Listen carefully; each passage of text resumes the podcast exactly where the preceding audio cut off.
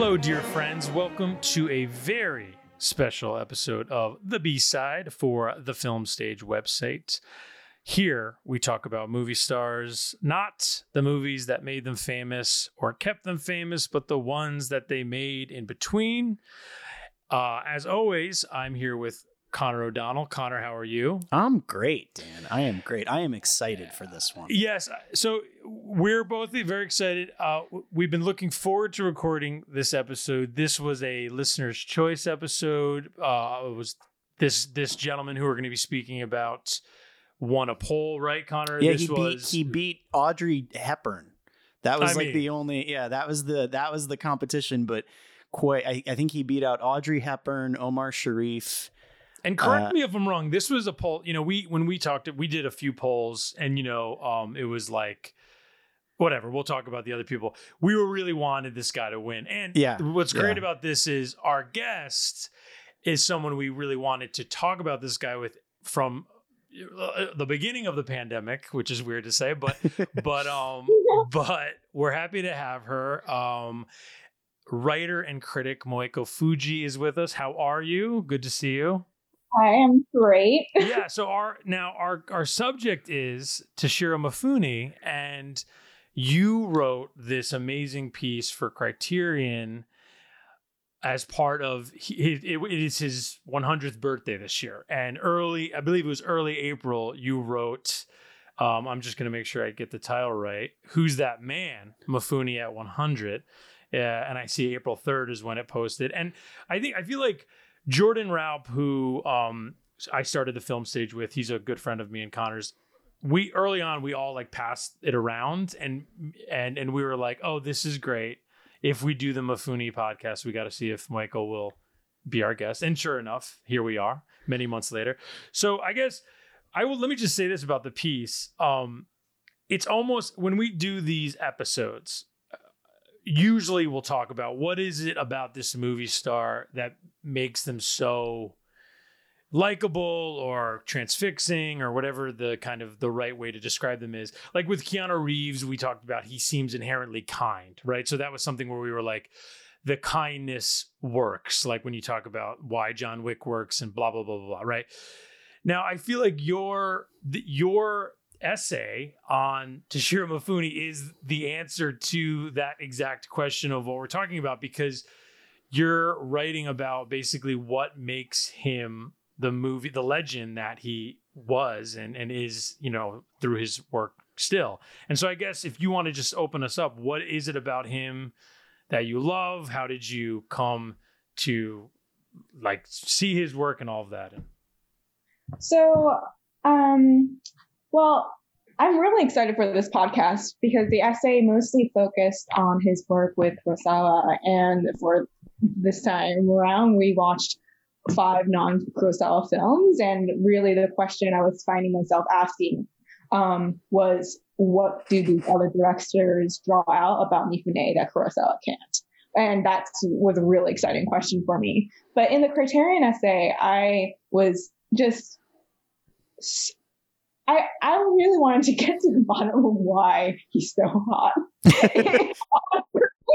um, especially just because when I was younger, and it was my grandmother's influence mainly, um, I tended to kind of I'd watch Seven Samurai, Yojimbo, and kind of like the canonical Kurosawa films, but I, I just saw them as like a thing that I should be seeing as part of like a Japanese cinematic education. And I was much more my I, I just loved watching Ozu films or Mizoguchi films or Naruse films with my mom, uh, mom, my grandmother, and kind of like talking about how the woman worked in them. But um, as I write um, in the essay, I in college um, I got really sick for like a few weeks, and then with the flu, and I just decided like, okay, I guess I should just like watch like Mifune and see what is up with all of it. I just was like, I don't, I don't, I think it was like the scene in which he's um uh, bathing himself in the river in um, Seven Samurai, and Kurosawa just looks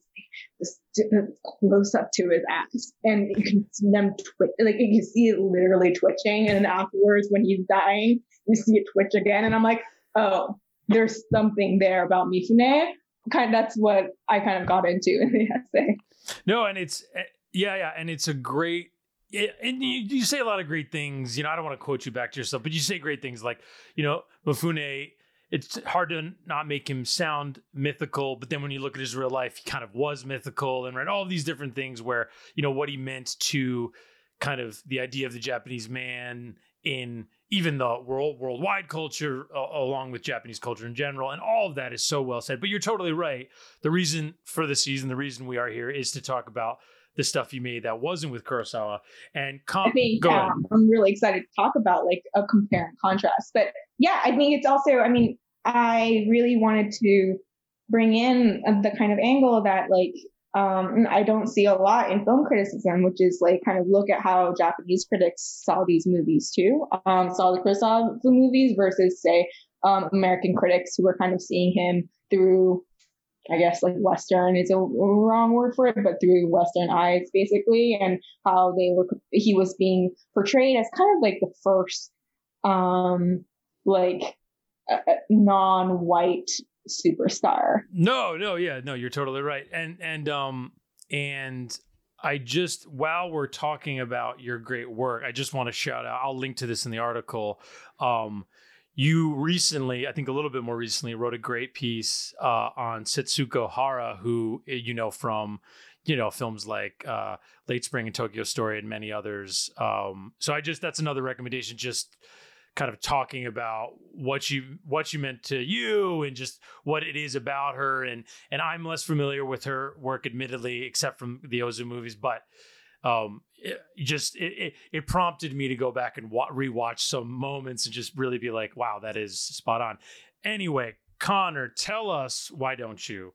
What are the five B sides we are going to be talking about today? Sure, Dan. Yeah, this was um this was an interesting one to kind of weed through because obviously it admittedly right like I, I feel like myself uh, and dan probably like most white dudes right are like only familiar with like you know the gr- mostly the greatest kurosawa hits outside of maybe like but grand you, prix and like yeah. you know you know i saw him at a young age like i probably saw him in 1941 before anything else right um, right. It, it, ashamedly, kind of.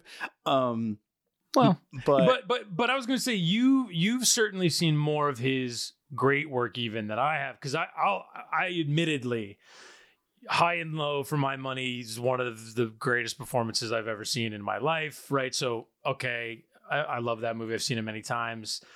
And Seven Samurai and Rashomon and Yojimbo and you know those pictures, of course. But you know, even the samurai children you were talking about, th- I have big blind spots. Throne of Blood, for, for, for example, is one, a huge one that I haven't seen, right? You, Conor, I do think you've seen yeah. far more than I have in that respect. I, but again, even those are like the, you know, the main Kura, the, six, of right, the right. Kurosawa 16, right? That like people know, right? Um, so going through this was a lot of fun because, you know, you and I, Dan, had a moment of like, how to even wrap our heads around like what would be considered a b-side right? Because just because we haven't seen something doesn't mean right it's a b-side. So we figured the line of demarcation is not one of the 16 kurosawa movies. That was our uh, that was our thing. So um but it did lead us to some some interesting interesting stuff. So uh, so we're so gonna, true. Yeah, we're gonna first we're gonna basically like we do with a lot of uh, actors that we've covered so far who have a decades spanning careers. We just decided we were gonna pick one from each decade of his career. He technically started in the 40s, um, but mm-hmm. we just jumped into the or 1950 exactly with Wedding Ring, uh, directed by Keisuke Kinoshita. Um, and then we jump into the late 60s with the John Boorman movie, Hell in the Pacific, with him mm. opposite Lee Marvin, which is a fascinating picture. Uh, and then we we jump ahead again a little bit to uh, 1971 to the uh, Terrence Young movie, uh, Western uh, Red Sun, which mm. we'll I'm sure mention basically is serves as like later, the, the blueprint yeah, for. I was gonna uh, say later later remade as Shanghai Noon. No, it's it's basically this the same like movie, but um, but that's an interesting one because it's this sort of international superstar melting pot Yeah. of, a, of a movie. Yeah. Yeah. And, uh, and oh then- yeah, right. With Alain Delon as well, right? right, right, right. And um, and then we'll jump ahead to 1982, uh, which is I think when you start. That's when you kind of start to see him get into like elder statesman type thing that that a lot of actors show up in where even if the movie's not that good they're simply showing up because they are the actor that like represents a given genre um or something like that so this is a uh, it's a martial arts movie sort of a fish out of water uh, white boy martial arts movie with Scott Glenn, um, directed by John Frankenheimer. So like that's the other thing is like they're all like interesting directors that he's working with. Definitely. And then we will finish it out with uh, what I believe is his third to last movie, um, at least according to IMDb, uh, from '92. Uh, a movie called Shadow of the Wolf, where he plays an Inuit shaman, among other people who not who should not be playing Inuits. yeah, a lot of um, non, a lot of non-Inuit people playing Yeah, Inuits su- in that movie. surprise, surprise. Um, but uh, don't know if then his mustache. yeah, yeah, his facial hair is half the performance in, Yeah. uh, in that movie. yeah.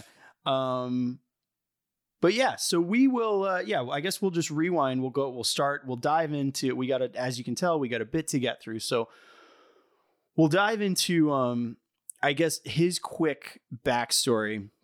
And Moeko, feel free to like correct me if I'm g- glancing over anything. He basically, um, he was drafted into World War II, um, sort of partially used for his photography skills, and then uh, post World War II, he essentially tried to get a job in the camera department um, at uh, Toho, and essentially, unbeknownst to him, his headshot was submitted into this this contest for new faces essentially. And he wound up getting picked because he is one of the most handsome men who's ever lived. Uh, which is something i never really function to but i will say i i don't care what your persuasions are watching a chunk of this dude's movies like it's really hard not to have a crush on him like it's it's really hard like anyway the camera, the camera. I mean, I don't know that a camera has loved a subject more, more right uh just in general. You know what I mean? Anyway, yeah it's uh it's astonishing so uh in this film in particular so he does a he does a couple early movies all basically either directed by or kurosawa adjacent for for a minute his first three films um which were uh he does it he has an appearance in a movie called snow trail which kurosawa wrote then he kind of gets into Kurosawa's band of regulars and he does two films. He does Drunken Angel and Stray Dog, which are not our B-sides because they're Kurosawa, but I will say I highly recommend you check them out. They are both uh, really wonderful performances from him. Um, Oh, and he dances so well. he dances so well. I have to watch this. Like, um yeah he and it's it's an interesting not to dive into those movies but they are interesting sort of intros to him uh, actually even all three of them right like you watch the escalation of those three movies um even though wedding ring is a little bit of a departure when you think about what you think of of mifune um and you see those three movies it makes perfect his ascent to stardom makes perfect sense Hmm. but anyway so he does some work with Kurosawa. It's uh it's it's very good work. He hasn't quite arisen to um to international superstardom yet, which sort of begins later in the 50s uh, with Rashomon. But he does a movie with Keisuke Kinoshita called Wedding Ring. Um, and Moeko which should which should probably call should probably be called engagement ring, right? But it's like, Yeah, well, they're already married. Well, no, but but the ring. the ring itself is an engagement. Oh, the yes, ring is an engagement ring. I'm just Yes. saying. It's Yeah, a yeah, little like yeah. Um Maybe I, anyway. wa- I'm curious if that maybe that's like a lost in translation thing. I think I did find it called. It was. I saw it called engagement ring in certain. uh, If you look it up, It's the Japanese title of engagement ring. Oh, so I so there, there you go. there. you There go. you go. Um, the English language just fucking it up again. Um, Fucking it up. but um, anyway, uh, Moeko, do you want to just take us through the pl- the uh, quick plot of this movie? Yeah, sure. Well, um, the kind of story kind of starts when um, Kinuyo Tanaka, who is a grand star of her own, um, she's on a train and she's going to go visit her husband who is sick. Um, she sees a very, very handsome man in white shoes, um, some white sneakers, like kind of like tumbling about on the. Oh, is it a bus or is it a train? It's a. bu- I think it's a bus. I think, they it's I think it's a bus. They take trains. They take train back to Tokyo. Yeah. Right. And the man kind of like basically almost falls on her lap and they kind of realize later on that um she's uh uh Toshiro Mifune, the man with the white shoes, is her husband's kind of new doctor who's going to replace her, the former doctor that was kind of taking care of um her husband's uh TB. And it's the plot of the movie is basically yes, them coming kind of gradually getting very attracted to each other, um, like kind of playing around with their feelings. Uh, a major kind of like through line of this is that um, they kind of uh, are wooing each other with poetry. Um, that uh, Mifune is like, oh, I'm not very good at writing poetry, but he's actually quite good at it. While his her husband, who's been writing um, very, very depressing, kind of like nihilistic poetry on the side, isn't very good at it. And you can kind of see a comparison of like two post-war men, which is like the virile, you know, uh, Mifune doctor guy versus the very sad and depressed um, TB uh, husband. So basically, the story kind of follows their uh, almost affair Yeah. that doesn't end up getting consummated. Yeah. Yeah, very. It's very, very chaste. Very. uh Um. So I let me say this, just just to share my thoughts. I I really enjoyed this movie. I tweeted before we started recording, and I said this to Connor. This was the last movie I watched. I almost did it uh, n- the opposite of chronological in preparing for this. And when I realized that Wedding Ring, Engagement Ring came out the same year as Rashomon, hmm. I think I decided Toshiro Mifune must be the greatest actor who's ever like done anything. Cause like it's so they're so different performances. He, he's so locked in, obviously, in either picture. And he's like we've talked about, he's so unbelievably charming and handsome in Wedding Ring, but it's so different from the other four movies we're going to talk about, the Kurosawa picture, right? Like, and it just feels like, um, I, I just, I don't, I can't immediately think of many other performers anywhere who can do that. I just, I, I honestly was racking my brain to try to think of a comparable person and i don't know that i could even do it. Like i don't know how you guys feel about that but i really enjoyed the movie. It's obviously kind of yeah like we said it's just it's almost a three-hander right? It's you know this this this almost love affair and this you know this husband who's you know he's a vet of the war and he's trying to recover and and all of that. And i do think i don't know i i, I really i loved mifune in this movie conor what did you uh what did you think I yeah, same. I so I think the reason in watching these Dan I'm as you mentioned like we kind of spoke about it, but I kind of came to the same conclusion watching all these movies. Like I just was watching them and like I said it's hard not to develop a crush on this guy, but even just as like as an as an admirer of of acting in movies, right? It's just like it's really difficult not to watch and everybody right anybody to ever talk about him cites his physicality. That's obviously his thing right? But what i love about this movie particularly at least among the ones that we watched is his physicality's still there but it's that it's like dormant or lingering right? It's not he's not dancing uh, around and he's not you know waddling back and forth like a buffoon a la Last Sam or uh, God, forgive me, Seven Samurai. um, I was just watching. I say that because I was just watching Last Samurai, the documentary about him before this.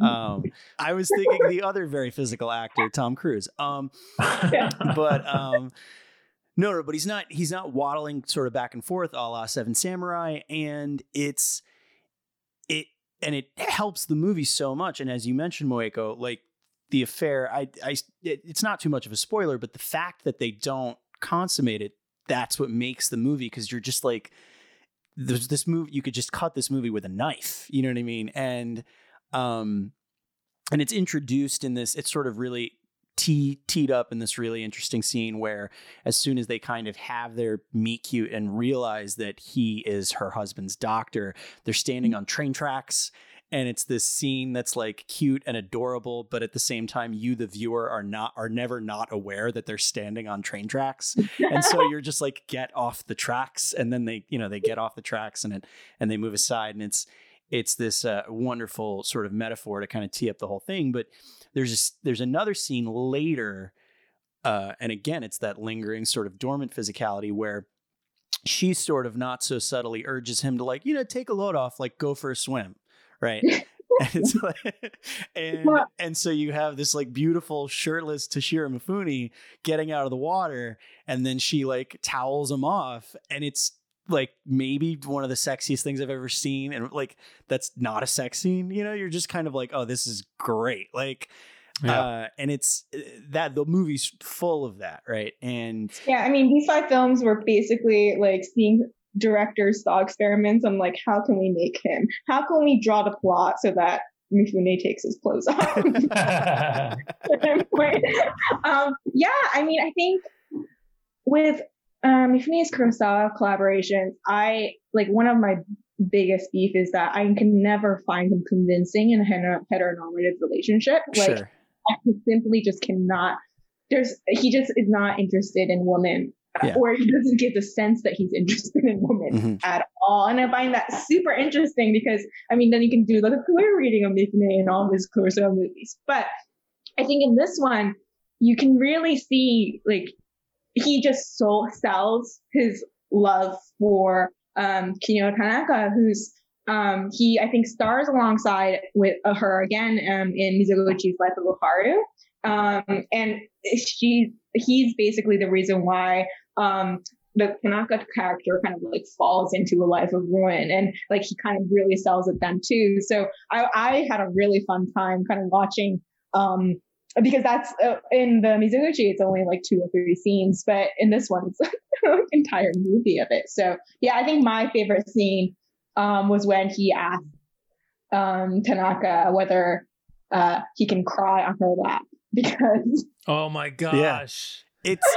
it, and this is. And you never see that, right? And to your, to your point, yeah. Moeko, you would never see that in a uh, in one of the Kurosawa collaborations, where it's this very tender, you know, I guess there's elements of that in some of the pictures, but not to that degree. And and my my favorite part of, of this movie, um, probably is a version of the beach scene where like the female gaze being something like I love when they have the moment where they is it they grab each other's hands and it, it does that that quick cut to her face. Mm-hmm and she like like kind of it's almost like she's struck by lightning and then the rest of the movie it kind of is forever you know, it's different. Then it becomes what the movie is.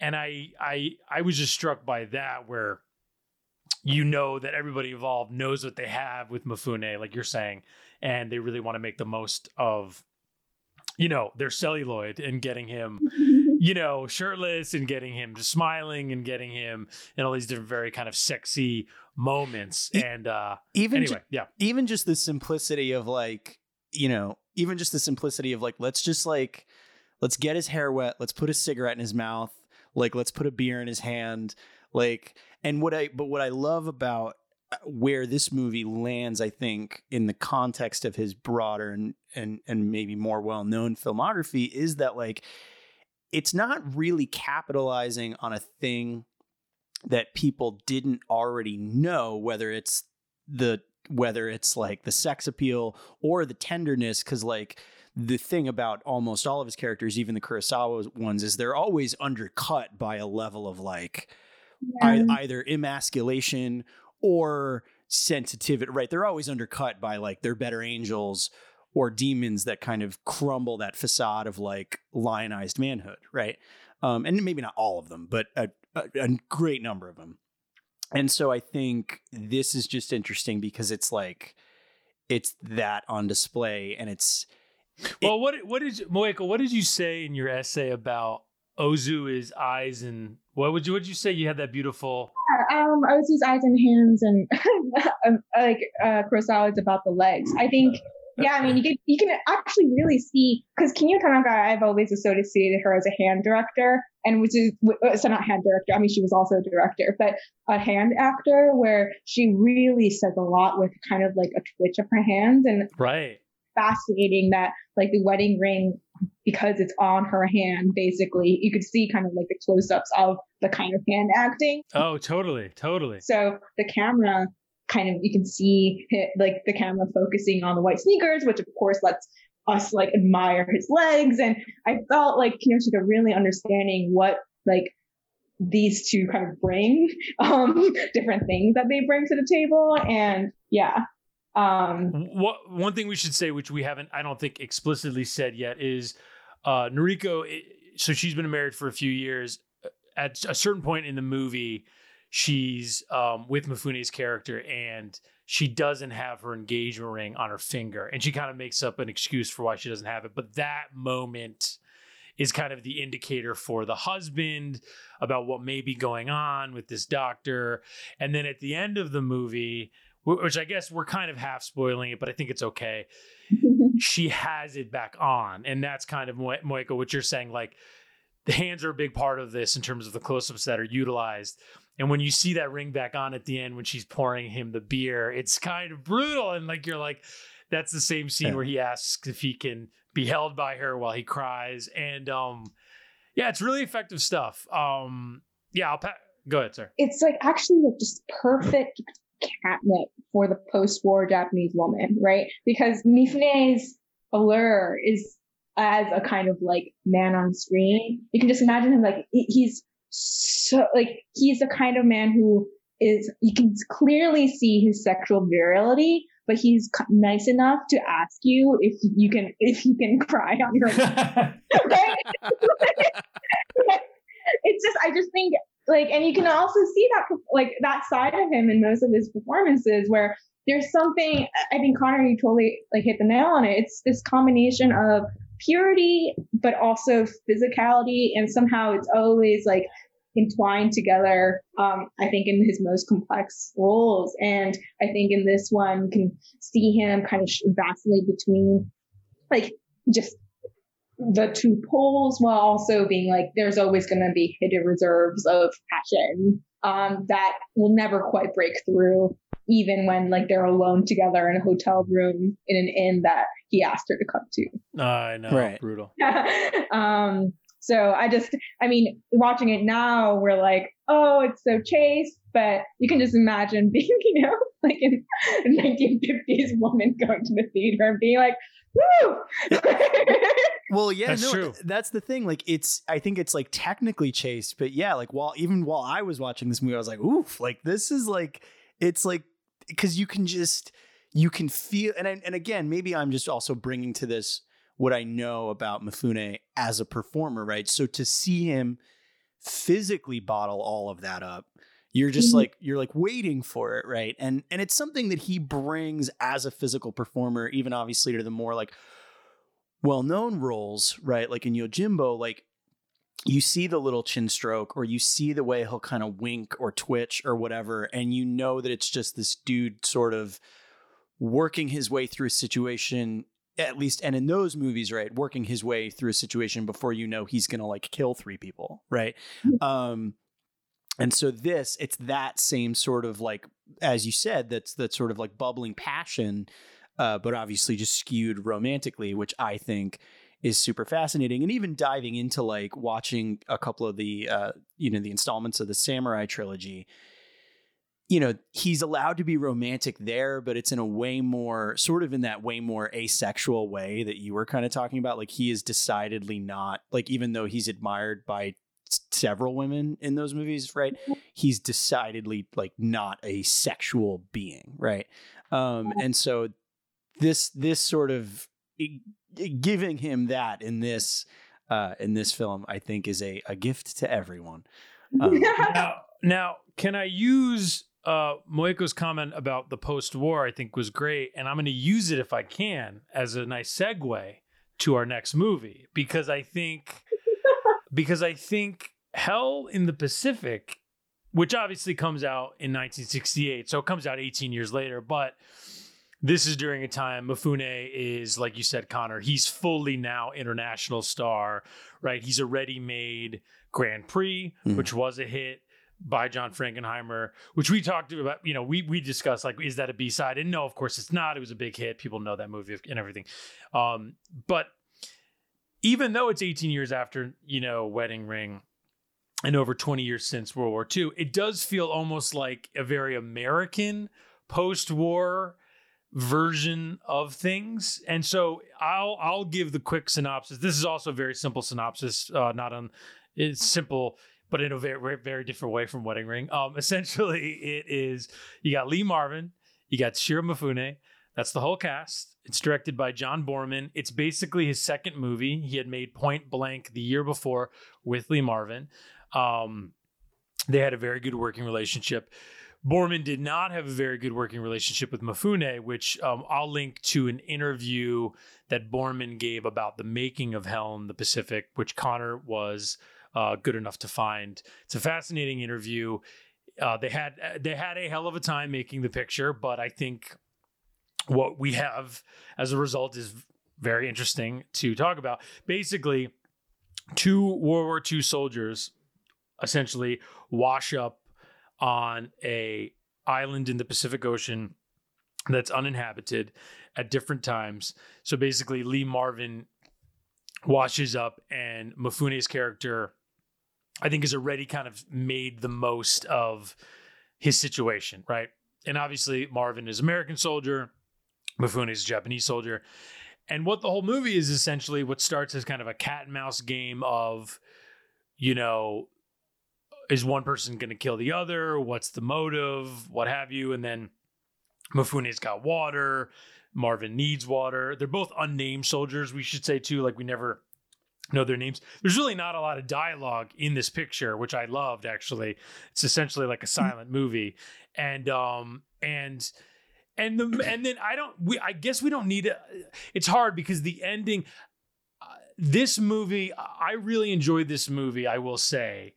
Though I think the ending, which Boorman talks honestly about the his sadness about the ending of this movie, the ending does kind of um wrap the movie in a in a in a dark cynicism I don't know that everybody involved was really going for. It's a, one of those weird cases where you usually hear about studios interfering to force a happy ending on a picture. And this is one of those rare instances where it's the exact opposite to the point where you go like, why did they think that was the right way to go? But anyway, um, that's the movie. It's, uh, you know, without giving too much away, obviously there will be something of a, begrudging respect that happens right you can kind of you can kind of connect the dots with any movie like this but um anyway yeah uh Moeko, Moeko what did you strangely, I think I like this one the best. Um, I didn't expect to when it first started. I was like, oh shit, like, oh my God, it's World War II. Like, they don't speak each other's languages. So there's a lot of gestural, like, growling going on. But I mean, the ending was, the ending, I mean, it was like, I was like, is this like, is he like imitating like Maria Braun? Like, it's just like, it was, Yeah. it was funny. Um, but I think one of the biggest things it brought for me was, um,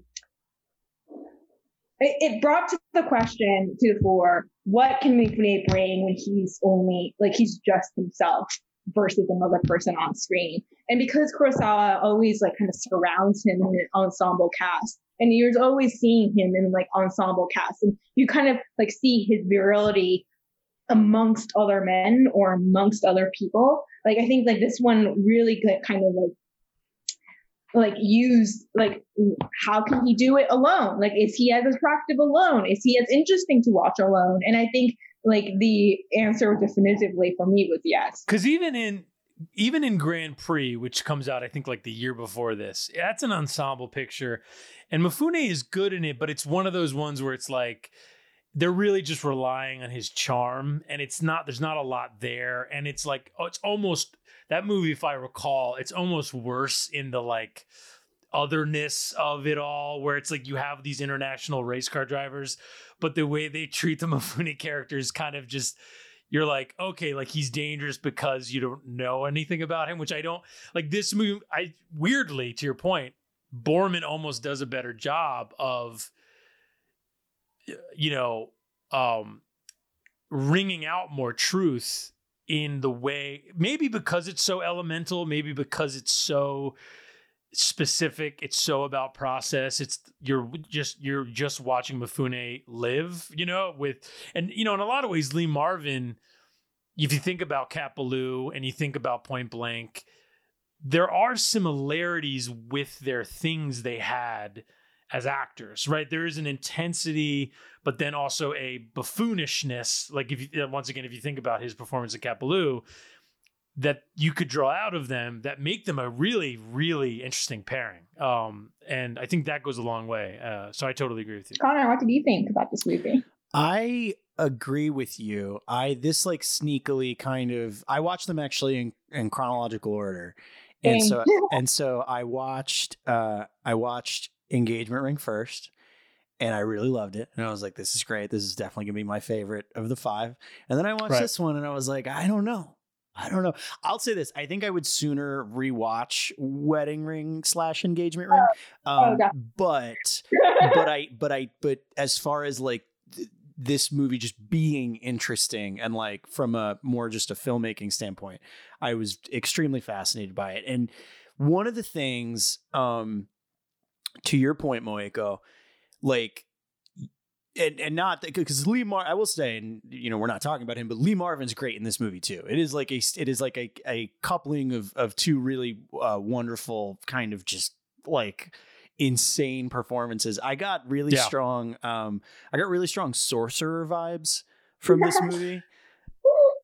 Um it kind of i don't know it's it sort of gave me that like just that like survival in the jungle like well well well he makes deliverance right? And when you think yeah. about it he makes deliverance like three years later and you kind of go oh yeah i see how that happened. Yeah you know i mean? Like yeah, yeah, yeah and it's so i, I got like re- and i i love sorcerer obviously anybody who's listening to this podcast has probably heard dan and i talk about it we love it. Um and i i loved the way he could bring out you know boorman i think uses both our perception of mifune and what he's actually good at simultaneously mm-hmm. and it's wonderful because that perception we're like we're given through lee marvin right like we we are we you know you get the particular and you know when i say our specifically like western audiences right and so he's that you know constantly sort of dubbed as like an animalistic, you know, elemental, just force of nature type thing. And that's all Lee Marvin can see him as. And he's allowed to kind of bring that out a little bit. And he's shot and cut in that way. And then obviously as the movie progresses and you get a little bit more out of him, you you get Mifune, right? And mm-hmm. it's a it's a really, really, I think, interesting use of him. And it feels again like and I can't speak to this one way or the other, but the way he does it so smartly as a director that it feels it feels like it's a role that belongs to Mifune as opposed to just giving it to Mifune because he's the international superstar Japanese actor and has to be the other part of this movie, right? Like it feels like it belongs specifically to him.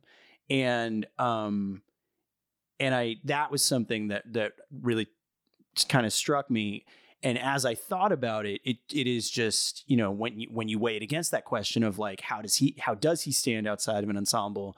You know, you can you can take Lee Marvin out of the movie and basically have like World War II Robinson Crusoe with Toshiro Mifune, and it's and it's still great. Like, do you know what I mean? Like, it can be a wordless, you know, performance, and it's still great.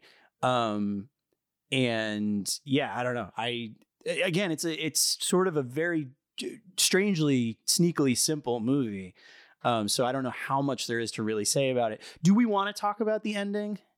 What do you I, guys think, Moeko? You make the decision. Should we spoil it or not? All right, so we're gonna we're gonna spoil it. But, yeah, yeah. I mean, I, one thing I want to add though uh, is I just love that shaving scene to kind of go through the plot. They like uh, they're on a desert. They're, they're first on a teeny desert island, but then they decide to build a raft together. and they argue about how to make a raft, um, the Japanese way or the American way. Yep. And then they decide to go with like a combination of both. Obviously, um, they like finally make it to a bigger island that used to be a kind of like it used to be a Japanese ba- war base, but then it was like an American war base. And then there's a scene in which um, Mifune kind of like in his I think, and this is again what Conor, it's similar to what you're talking about, but it's one of those moments where he it it makes it, he makes that kind of like character his own. He finds like um in like an abandoned hospital like sh- tools to kind of shape his beard, and he kind of thrusts it at Lee Marvin. He's like, yeah, you should like we should um like shave our beards and have sake together, and it's just like a very like it, it's it, it kind of brings out a death that's just not like you know flat Japanese other person on screen mm-hmm. and it's like a moment that's shared i think. Um yeah and i really love that. No and I, and I think that's a great segue to talk about the ending right? Because that's yes. that's that's towards that's towards the end of the movie. And the you know the movie weirdly as far as the two of them are concerned it's it, it is like it's like you're watching a relationship right? It's like you're you're you're watching this like it's sort of it's an opposites attract relationship where you're watching something and antagonistic um, then become, you know, sort of a begrudging respect into sort of a mutual argument into a- actual like camaraderie, right? Uh, or at least the beginnings of that, right? And as far as the ending is concerned, basically they they so the way the movie ends essentially is they have this they're sort of both reminded of their flags as it were right and they and they have this moment where they suddenly realize which side of the war they've each been on and they kind of go back to their their sort of nationalistic mutual nationalistic bickering right mm-hmm. and then suddenly a bomb drops on them and they die and it's actually it's a it's a shot that was taken it wasn't part of the movie it wasn't shot for the movie it's a shot that was taken from oh the oh God, really? Yeah it was it's a shot that was taken from the peter sellers movie the party and um oh. and basically essentially the story of the ending as it goes is there was a scripted ending in which um in which the island is sort of still very much a Japanese island, and two Japanese soldiers kill Lee Marvin, and Toshiro Mifune kills them, right? Because he's super mad, right?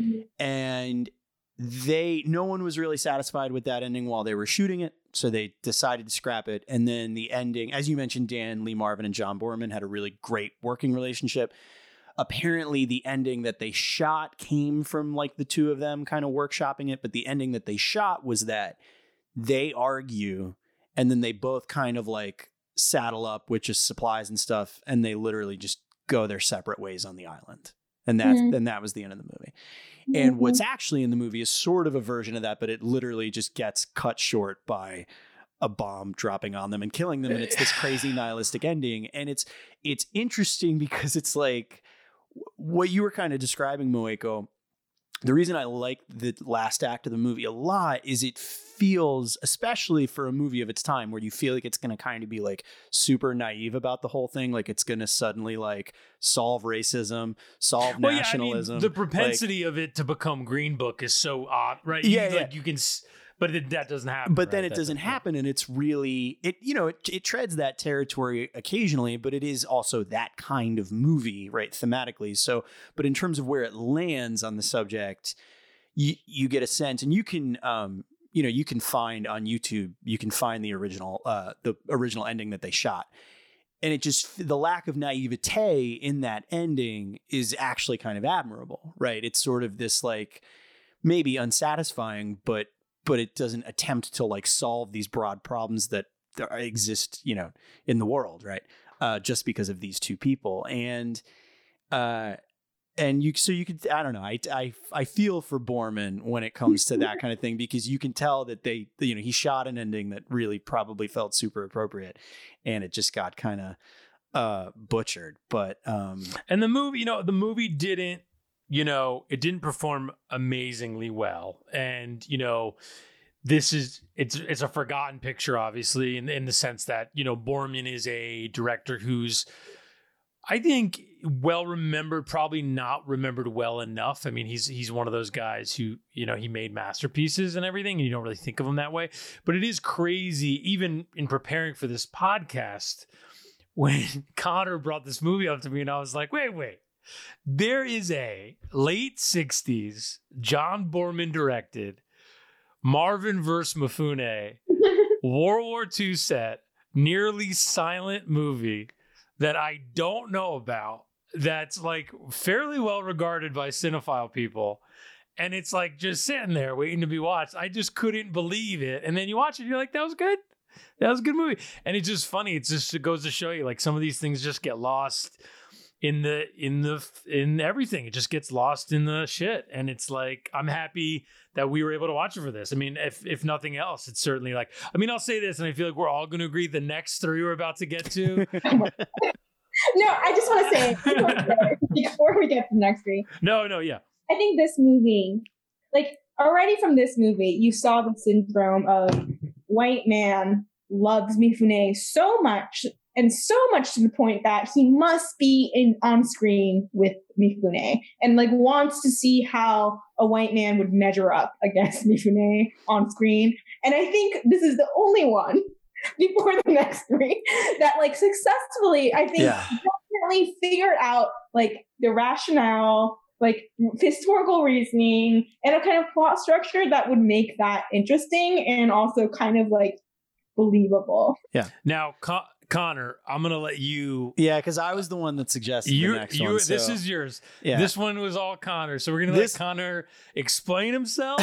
and no, I'm just kidding. I'm just kidding. no, no. But I will say, uh, no, no, Moeko, your assessment of that because it's, yeah, it's this as we go through these next uh, three, and specifically these next two. It is a kind of de-evolution in that regard.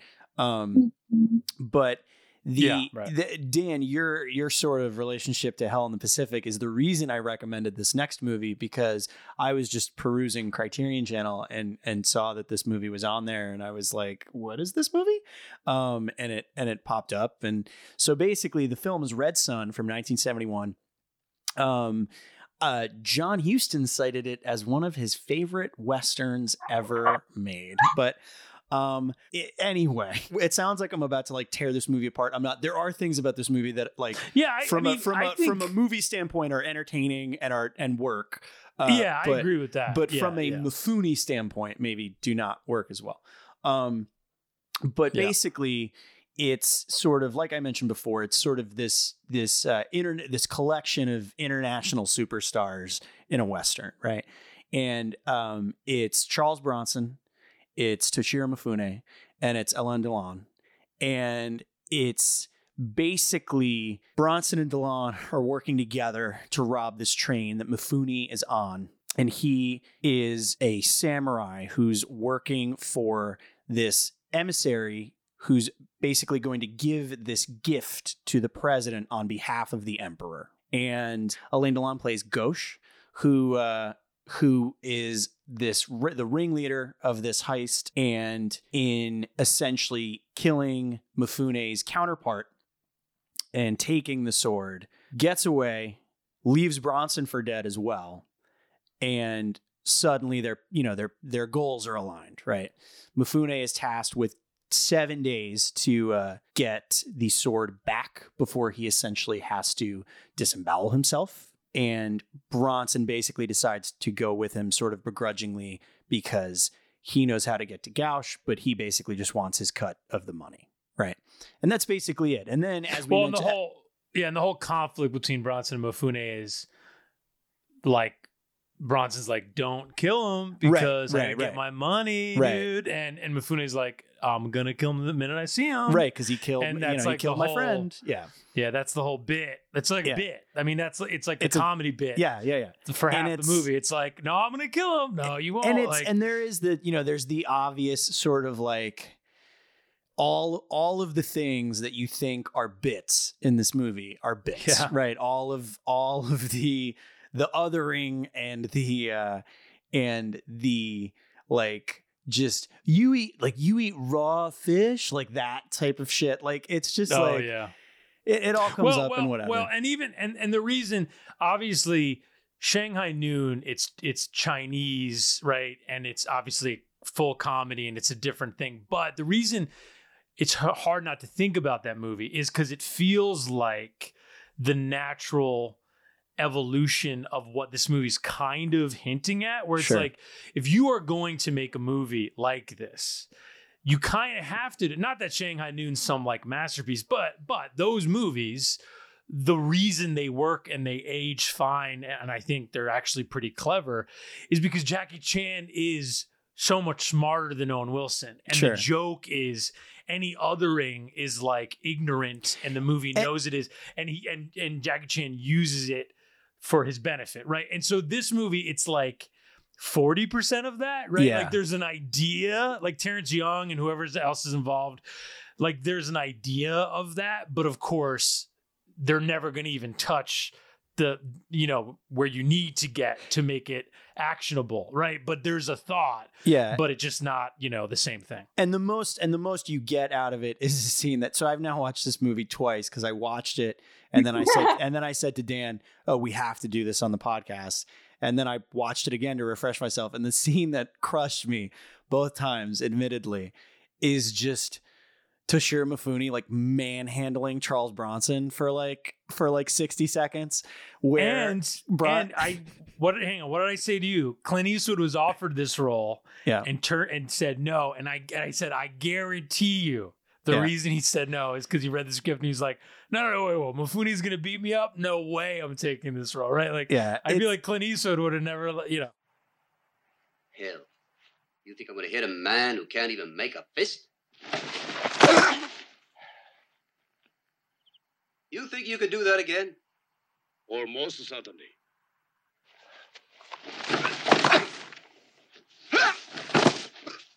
Looks to me like you're getting tired. if it was Eastwood, it would just feel even more resonant because you'd have Sanjuro throwing around the man with no name, which would have been wonderful. Would have been right. Would have And, been kind of great. It would it would have been a nice little thing, but and that's basic like that literally that feeling of like oh that's sort of nice to see that's like the prime level that this movie works on right like Alain Delon is a is a good villain you know and and everybody right everybody on screen is like handsome and like it's so it's again on an aesthetic level this movie works.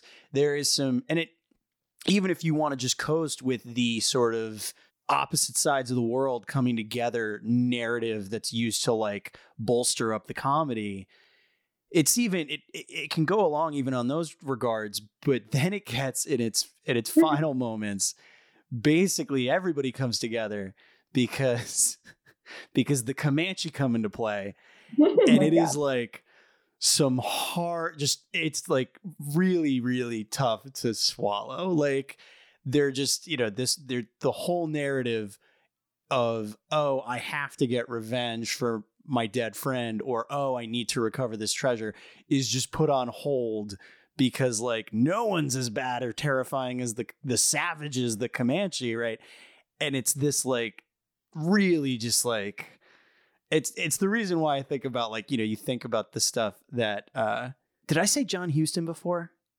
Yeah, you did. Oh, I meant- I knew I knew I you meant, meant Ford. I meant Ford. I knew you meant Sorry, John Ford. I'm, an, I'm an idiot. I'm an idiot. Because I was like, because I was like, John Huston I'm didn't an- make any great I'm an idiot. westerns. Yeah, yeah, yeah, I'm an idiot. I'm an idiot. Sorry. I'm just realizing that.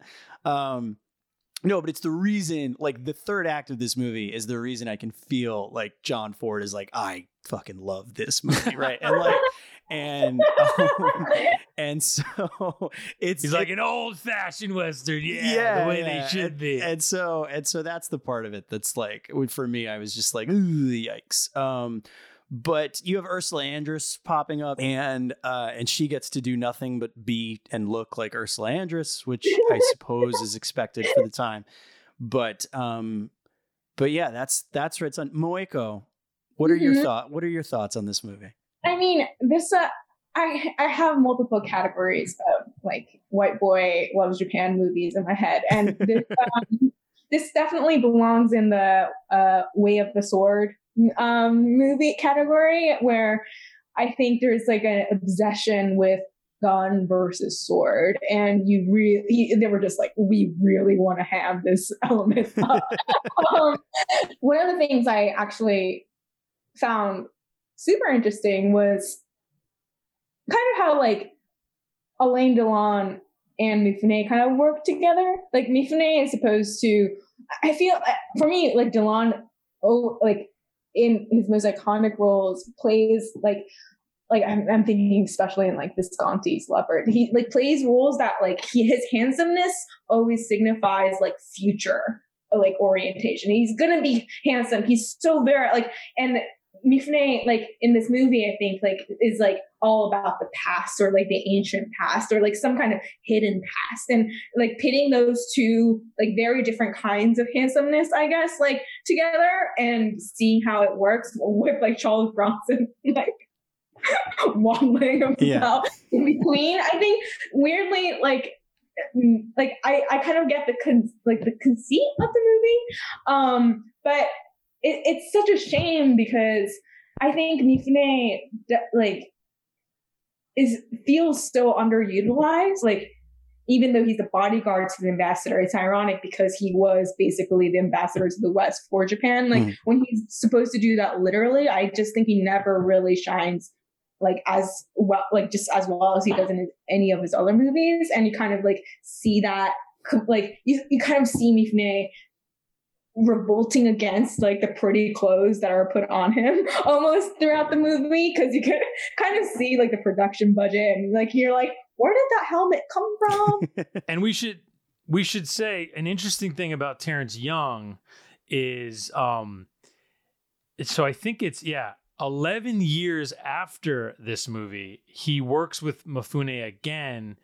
in one of the biggest Hollywood debacles actually 10 years I'm sorry it's 1981 technically um Terrence Young directed Inchon which is the like famously it lost all the money that's ever been gained by anybody. It's like this unbelievable war epic about the Battle of Incheon that, you know, um, you know, it's the Korean War. Terrence Young directed. Laurence Olivier plays uh, General MacArthur. Jackie Bisset's in it. Ben Gazzara, Richard Roundtree, Toshiro Mifune. It's like all these, you know, all these great actors. A budget of forty six million. It made five. oh It just was this huge debacle. We have an interview actually with uh, Mifune. That's more that take that takes place around the same time as our fourth movie, which I'll get to. But he re- he mentions the movie during that interview while he's also talking about the challenge, the Frankenheimer picture, and it's just so interesting to think about.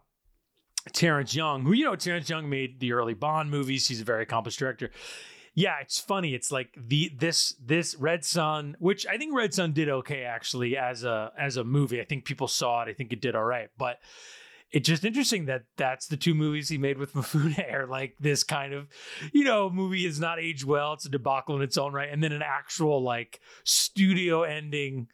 You know, people always blame Heaven's Gate for the end of New Hollywood, but people forget about Inchon. Like that was equally equally a part of it, right? As just kind of the end of the 70s and the beginning of the 80s. Um, so I just it's hard not to mention that when you talk about Terrence Young and Mifune. But yeah, I mean, I don't know what more to say about Red Sun. It's hard. It's like there the ending in a way there's a way I, i'm like is it is it is it clever that i'm giving it like room to be because there's that, there were those scenes where like Charles Bronson was like, "Do you know how to ride a horse?" Like like it's 1860. Apparently, in this universe, Japan has never had horses or.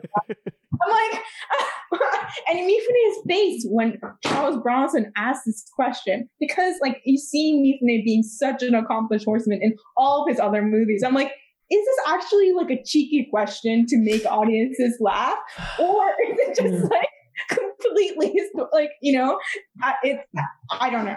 That's Yeah. an interesting. Yeah. yeah it's i i think yeah that's the stuff i was wrestling with too because it's he feels so to your point moeko he feels so boxed in in this movie and not in the good way like not in the engagement ring way where it's like you're waiting for that mo- it's just he feels kind of he feels kind of bored and it wh- while it does while it does read and even if you read about it if you read about the production it seems like kind of you know on the screen it seems like what it apparently was was which was everybody just kind of wanted to work together. Like everybody just kind of wanted to like go to spain hang out.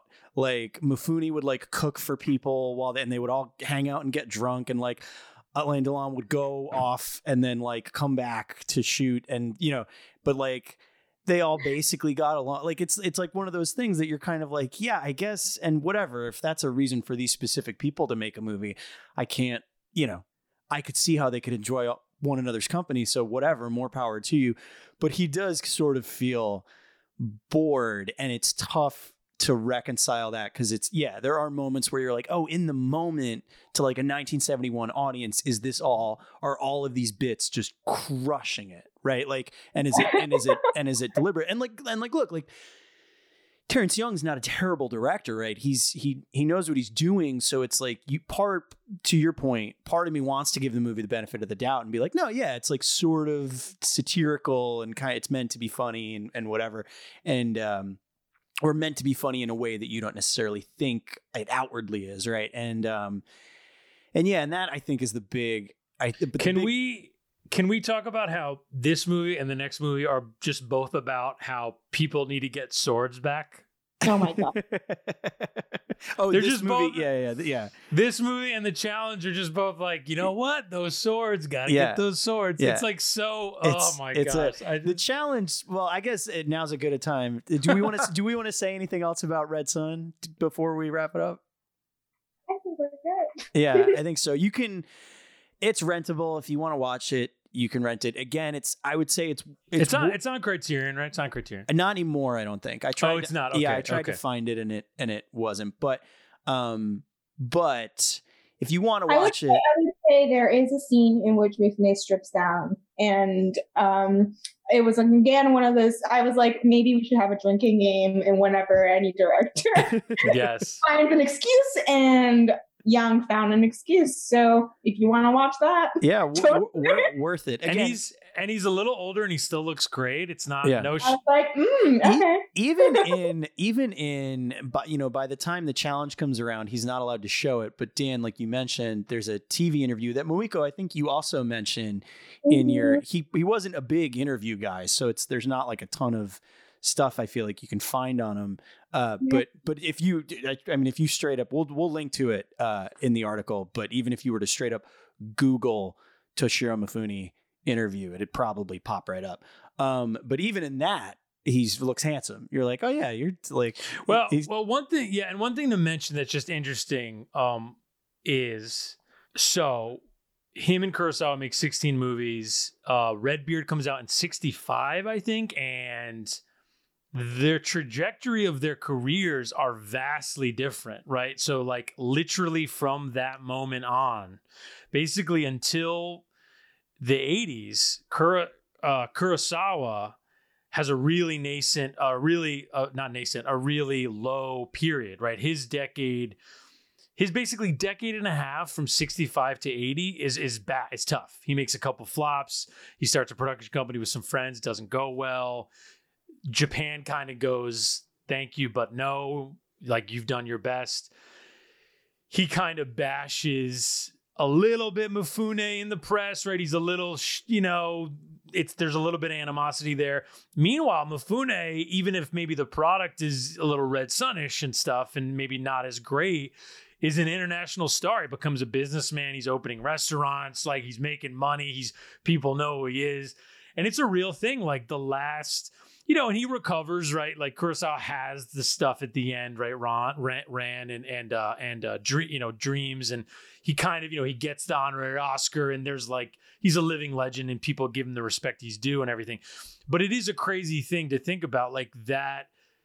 And I believe they did reconcile before the you know it was all over, as I understand it. But but it's just an interesting thing to think about how like Mifune kind of goes on to become this. You know, he's offered Obi Wan and Darth Vader from George Lucas, and he turns it down because he thinks it's going to look cheap and da da da da and all these kind of great stories. And um, and meanwhile, you know, Kurosawa really has to get back on his feet, which he does. Uh, you know, God bless. But um, anyway, just as some kind of you know uh, settings in this in between time, because the challenge is 1982. Uh, and I guess Conor, do you want to tell us about this movie? I think it was shot well before 1982. No, yeah. So the challenge, this was another one that, like, in in sort of we were looking through Mifune's 80s output, and I I came across this one, and again, not again, not unlike Red Sun, it stood out just because of the the pedigree, and you're just like, what is this movie? Um, and I sort of wish I never found it, but but but but here we are. Such a violent movie, isn't Very violent. Red Sun is violent too, and I guess both of them are violent in the way that you would expect as you get into. I don't know. The challenge is like really I mean, yeah, violent. the cha- the challenge gets crazy violent, but basically, uh, as Dan mentioned, this whole movie is just about getting a sword back, and it essentially it follows Scott Glenn, who is at the you know the beginnings of of his career, right? And this is his first starring role. This- Yes. this, is his first yeah, starring yeah. role. and he um he basically is sort of a down and out fighter who gets recruited by um by a Japanese man to smuggle a sword back to Japan. And the reason the reason they need him to do it is because he's an outsider. Basically, no one would expect him to have this sword, right? So they they decide to pay him a bunch of money to do it. So they pay him, you know, they offer him two thousand dollars to do this. They sort of tee it up as like, oh, it's a it's a few days work, whatever, blah blah blah blah blah. And obviously, because movies are movies, it's way more complicated than that. So Scott Glenn agrees to do it and finds himself embroiled in this generation spanning uh, family feud where this sword is one half of a set of swords called the Equals. And Toshiro Mifune plays a man named Yoshida who we are sort of introduced to briefly in the beginning of the movie. Uh, the movie opens in 1945, I believe. Um, before we jump ahead to uh, to what at the time of the movie is present day, we see that the sword is being presented to someone, and then that someone gets sliced in the back, and that person is in fact the man who recruits Scott Glenn in the beginning of the movie, and it is Toshiro Mifune's son. Basically, this sword has been the object of affection for uh, Mifune's brother named Hideo, who has the other sword, wants this sword, right, and and needs to get it back, and that's kind of it. Like it's really the rest of the movie is Glenn caught in between these two factions as they both try and kind of get him to do their bidding. Ultimately, he sides with Mifune as he decides to sort of train underneath him, and then that's when the movie gets that uh, its most sort of uh, unpalatable. It's a, uh, as you said, Moeko. It becomes a white boy loves Japanese stuff movie very, very, very quickly, and that's kind of it. Glenn, by all accounts, kind of hates the movie. So does Mifune. Um, I couldn't find anything from Frankenheimer on it, but basically, by both Scott Glenn and Toshiro Mifune's accounts of the movie, they sort of signed on to it. It was a little bit more of like a character piece, um, and essentially, it slowly got just turned into a uh, a martial arts movie. It's I mean, Frank. This is Frankenheimer. This is, I think, he's getting into his like workman stage Sure. of his career. Yeah, you know, this. yeah. You know, and it, and it's and I I thought I thought and again I think I'm just confusing it with a couple other moments in Frankenheimer's career, but I thought that this had one of those things where like it was going to be directed by somewhere else. Mifune in that same TV interview that we referenced, he mentions that Frankenheimer was not his choice. So you have to wonder if like someone else had their hands on it and then Frankenheimer came in and was the one that Frankenheimer did. You know, you, you can see like this happened this happened with Burt Lancaster and the train, right? Yeah. It was supposed to be more of just like a character picture. Lancaster straight up brought in Frankenheimer to make it an action picture. Yeah, I mean Frankenheimer's whole bit was he was a very regimented director, and he was a very he was like an asshole guy, which I, I don't even mean. And you know, I mean, it, I think he would say that, you know, and he was like very like not an actor's director, right? Very much kind of like let's get the shot, let's move on, beep boop pop, right? And you see th- that in the challenge, right? Yeah. it's it's a very the stuff that works are the set piece moments where it's it it could be Scott Glenn, it could be Glenn Scott, it could be anybody. It's Toshiro. It doesn't have to be Toshiro Mifune, right? It's like it could be anybody, and those sequences would work because it's all very like sequence first filmmaking, which is fine. But I think obviously where it suffers is every other part of the movie where you just kind of go like, why why do I care about these characters? Like what is the motivation because you have you know the Scott Glenn character, and it's funny because it's like it's funny. You Conor mistakenly said the Last Samurai earlier. For all of the uh, white saviorness of the Last Samurai, the Last Samurai is a better, more built out version of this movie. Right? It's like the Tom Cruise character in that movie basically is an enemy of the samurai and then falls in love with the Bushido and their ways and pa pa pa and then becomes and it's like that except they spend the time to at least kind of tell you something about the code of Bushido and kind of everything else. And so anyway, this is just I don't even know. This is just Yeah, I I don't honor kudos because I think every decade we, uh, at least for these three films, we see kind of like a like a progression. Like we see shades of White Boy Loves Japan. Like, I think it's not like the same thing each time, and I think this one is about like I mean I have a really hard time with this one. I think I must have like stopped and restarted at least like eight times. you know, it just was like I can't, I can't anymore. But I think this one is like firmly belongs in a category of like, okay, if when Red Sun, like we want to bring the Japanese person to into a Western world, like this one is like white boy goes to Japan and learns from a master. Like, I mean, in a way, like Tokyo Drift is a version of mm-hmm. this, right? Like Oh yeah. kinds of like it's definitely a cat like a genre of film of you see this it's it, and like there are clever ways of doing it and there are not so clever ways of doing it and this one might be solidly in the latter. But i think it's like it, at least for me it was fascinating to see mifune kind of go through the motions of um a certain kind of character that i think is actually recognizable. Like I don't think he brings like he could have been easily replaceable by another like uh samurai wielding like person. But I the one scene that I actually really did like was one that didn't have Mifune in it, and it was in the scene where they like uh, Scott Glenn and the Japanese like brother character are fighting in the office building, and they start with fighting with swords, but then they decide to fight with like office supplies and then they like staple each other's foreheads and stuff. I thought that was funny. I thought Yeah. that was like the one moment of like, actually, it's not the way of the sword and it's not the way of the gun. Like when you're fighting, you're gonna use whatever the heck is around you and try to gain the advantage. And I thought like that was the one moment of grace in the film where I did. You're right. Th- yeah, there's something about that they don't dig into it all. But if they did, it would be more interesting about this idea. And you even mention it in your Mifune essay, the idea of he was so in it, he was so uh, alluring and, and everything. But then later on in his career, you almost could feel time slipping away from him and him becoming like this old, this representation of something old, weirdly. And this movie, to your point, is kind of a great distillation of that because you watch it and you go like, this is below Mifune. He doesn't even need to be in this, but of course, I'm sure he got paid well.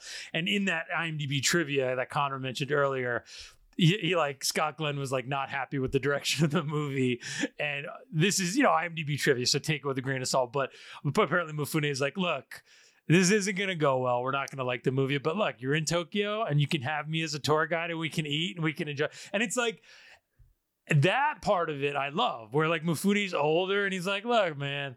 I got my restaurants. I got my money. I, I'm having a good life. I've made, you know, I've made my masterpieces. Like, you know, nothing's gonna, you know, nothing's gonna besmirch anything at this point. Let's just let's just enjoy ourselves. And to your point, his performance is very much just like, what's the line, John? What's the line? You know, yeah.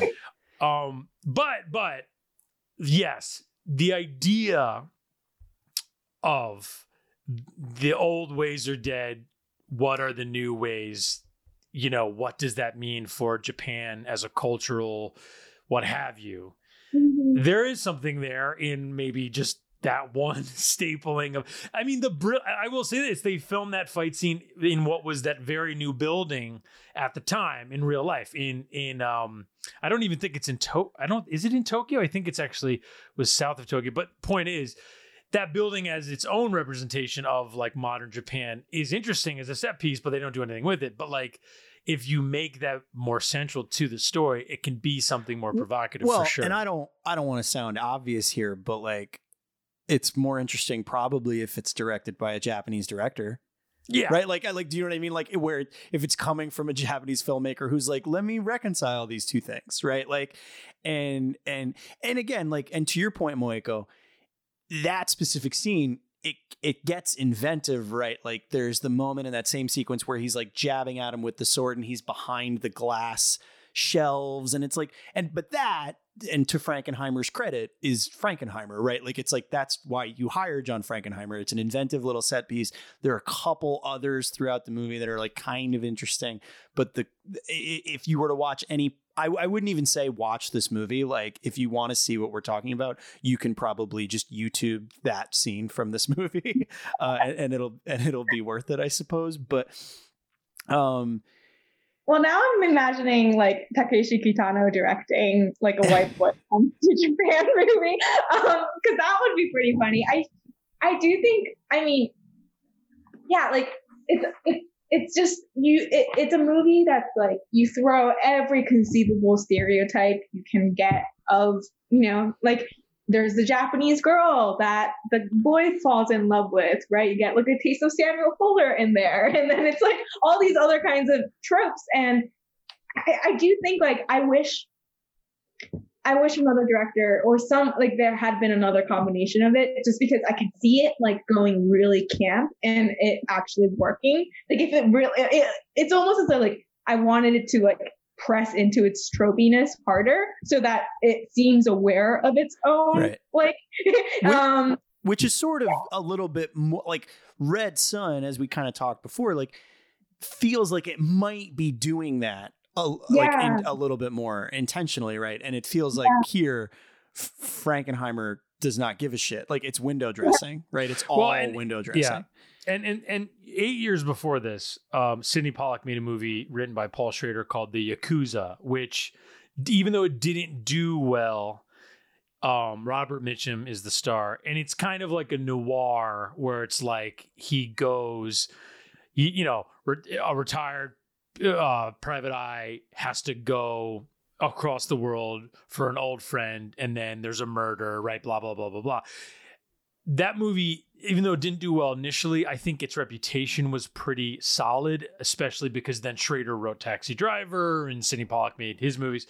So you can kind of sense the Hollywood studio element of like, all right, the Yakuza, okay, we'll do another one, right? Like you can see how it got the, the how that all happened. But to your point, Moeko, it's like it's just it's one of those classic things where you just go like, oh yeah, they just had a, a nugget of an interesting idea and they just chose to take the least interesting path and the most reductive path to get there, and then they just kind of put it out a year later, and nobody really nobody really cared. I mean, this movie didn't really do any business. It kind of came and went. Scott Glenn's, I mean, it's an interesting note. Scott Glenn, I tweeted this the the most interesting thing for me about this movie was like remembering that for a minute Scott Glenn was like a leading man in Hollywood, which is so strange. Like you know, like right, isn't, for- isn't he isn't a movie that also kind of famously did not do well? Isn't he in the Keep at the same yeah, at like so, the so- same so- time? yeah, so he was a Yeah. marine, and he and he comes out of that, and he like he sparks in a couple things. The biggest one probably being Urban Cowboy is like the kind of right, the kind of villain character in that big hit movie. And then he's in The Keep, which is like the Michael Mann kind of forgotten movie. Then he's in this, which is kind of a forgotten Frankenheimer picture. And then he does like The Right Stuff, which is a masterpiece, you know, ensemble picture. He's but he's, you know, he's very central to that. And then um he makes people nobody knows this. He made the original Man on Fire. He plays Creasy in Man on Fire in the late 80s. Nobody saw it. It barely came out. They remake it 17 years later from Denzel, Tony Scott. People love it. And it's like he just had a little bit of a shot and he kind of never really got it. You know, it never hit. And this is the beginning of it, which I just find so fascinating when you think about Scott Glenn. It's so weird. it's i mean it's this movie kind of highlighted a lot of like it's it seemed to be one of those movies where like it like potential opportunities for further examination kind of like revealed themselves and yet are passed by so quickly. Like for me, I was like fascinated by the Japanese people who were speaking fluent English. I was like, who are these people? Like, you know, like Bong Joon Ho has all these like translator characters in all of his movies who are very fluent. And, but the fact that they're fluent in English means something about imperialism. It said something about like their position in the world.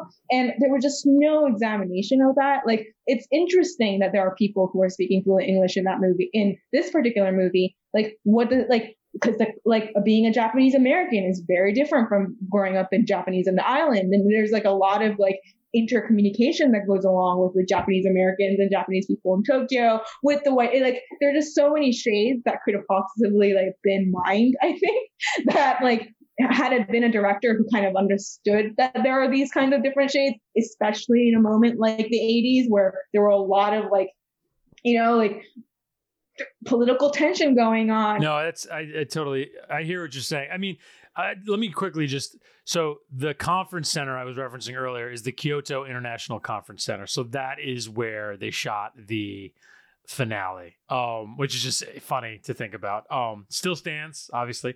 Um, Conor, what are what's your final uh, thoughts on the challenge? Yeah, I don't know. Like I again, outside of like the outside of kind of the climax of the movie, I don't I mean, I definitely obviously wouldn't recommend it. And I and I feel bad when we like just dog on a movie, you know what I mean? Like it's like but it really I no, the movies f- some uh, we say this every once in a while, but like some of these movies are B-sides for a reason, right? And Yeah. like and it just you know this one Now, what about this? It was re-edited for TV with the title "Sword of the Ninja," so maybe that weirdly, do you know what's funny? "Sword of the Ninja." Like, hang on, come on, hang on, hang come on, on. hang on, hang on. I will say that title, I dare say, at least feels more appropriate to like the attitude of the movie uh, in Yeah, terms like- of like that title does not give a shit about anything. So like, so at That's true. so at the very least, you're like, yeah, okay, leaning into it. yeah, and like, and and again, on a purely like movie going standpoint, like the only part of this movie that worked for me was sort of when it just went full Frankenheimer action movie, where you're at least like, just like, okay, like let me just, I'm just watching this happen, right? Like, um, but on any other level, it really, it does not, uh, it does not function well. Um, it's a bum. I don't know. Yeah, it's a bummer because you just you and again, I feel like it's obviously a tendency with a lot, a ton of Holly, you know, Hollywood or international icons, where you you just see when they get into that that elder statesman role where they're just taking, you know, they're taking the role that is the old wise version of the role that they're famous for, kind of thing. And it, you know, it's you know I, I would say what his career trajectory seems on par with where you see most other people of his stature wind up in that regard like but it doesn't mean it's any less sad you know Is- is there- especially to watch these in chronological order uh, was a real bummer Is is is there? Um, I'm uh, as I said, of the three of us, I'm the least familiar in overall with Mifune's output. Is there a late period Mifune performance that is like a, a great performance that either of you can just think That of? Is like a to- return, don't- a good return mean- to form type thing. I don't mean to. I don't mean to put it, either you guys on the spot, but I'm just thinking to your point. Like, is there a like, you know, I don't, you know, I'm trying now. I'm trying to think of an even example from another actor, but you know, a good final performance because you're right, Conor. Like these movies we're talking about, it is kind of he's, you know, just getting the checks at the end, which is totally fine. You know, obviously, hey, you know, all good, but I'm looking at his output now, and it's hard. There's not that much, to be honest. He doesn't make. It's a, I mean, it's a slew of TV movies. It's well, and you you got to remember in terms of his career, and it was a success. But like you, you obviously can't talk about late period Mifune without talking about Shogun, right? Which mm-hmm. which mm-hmm. solidifies him in America. Oh yeah, He- he's yeah, huge. Shogun, right, he's, right, right. He's huge on TV, right? And that was something just. So when I was referencing Kurosawa saying maybe not nice things, he, you know, in the press kind of shit on Shogun, which you know people were like took as kind of. and, a- and look, maybe not, maybe not unjustly. Again, in Oh, no, sure. and in regard to it is, you know, it is Mifune being like, oh yeah, you know me as a samurai, right? Like I'll just, I'm gonna just slide into that and take my check. Thank you very much. Um, but yeah, so he, you know, he gets into that mode, and that you, the challenge is right in line with that, right? He's basically asleep at the wheel.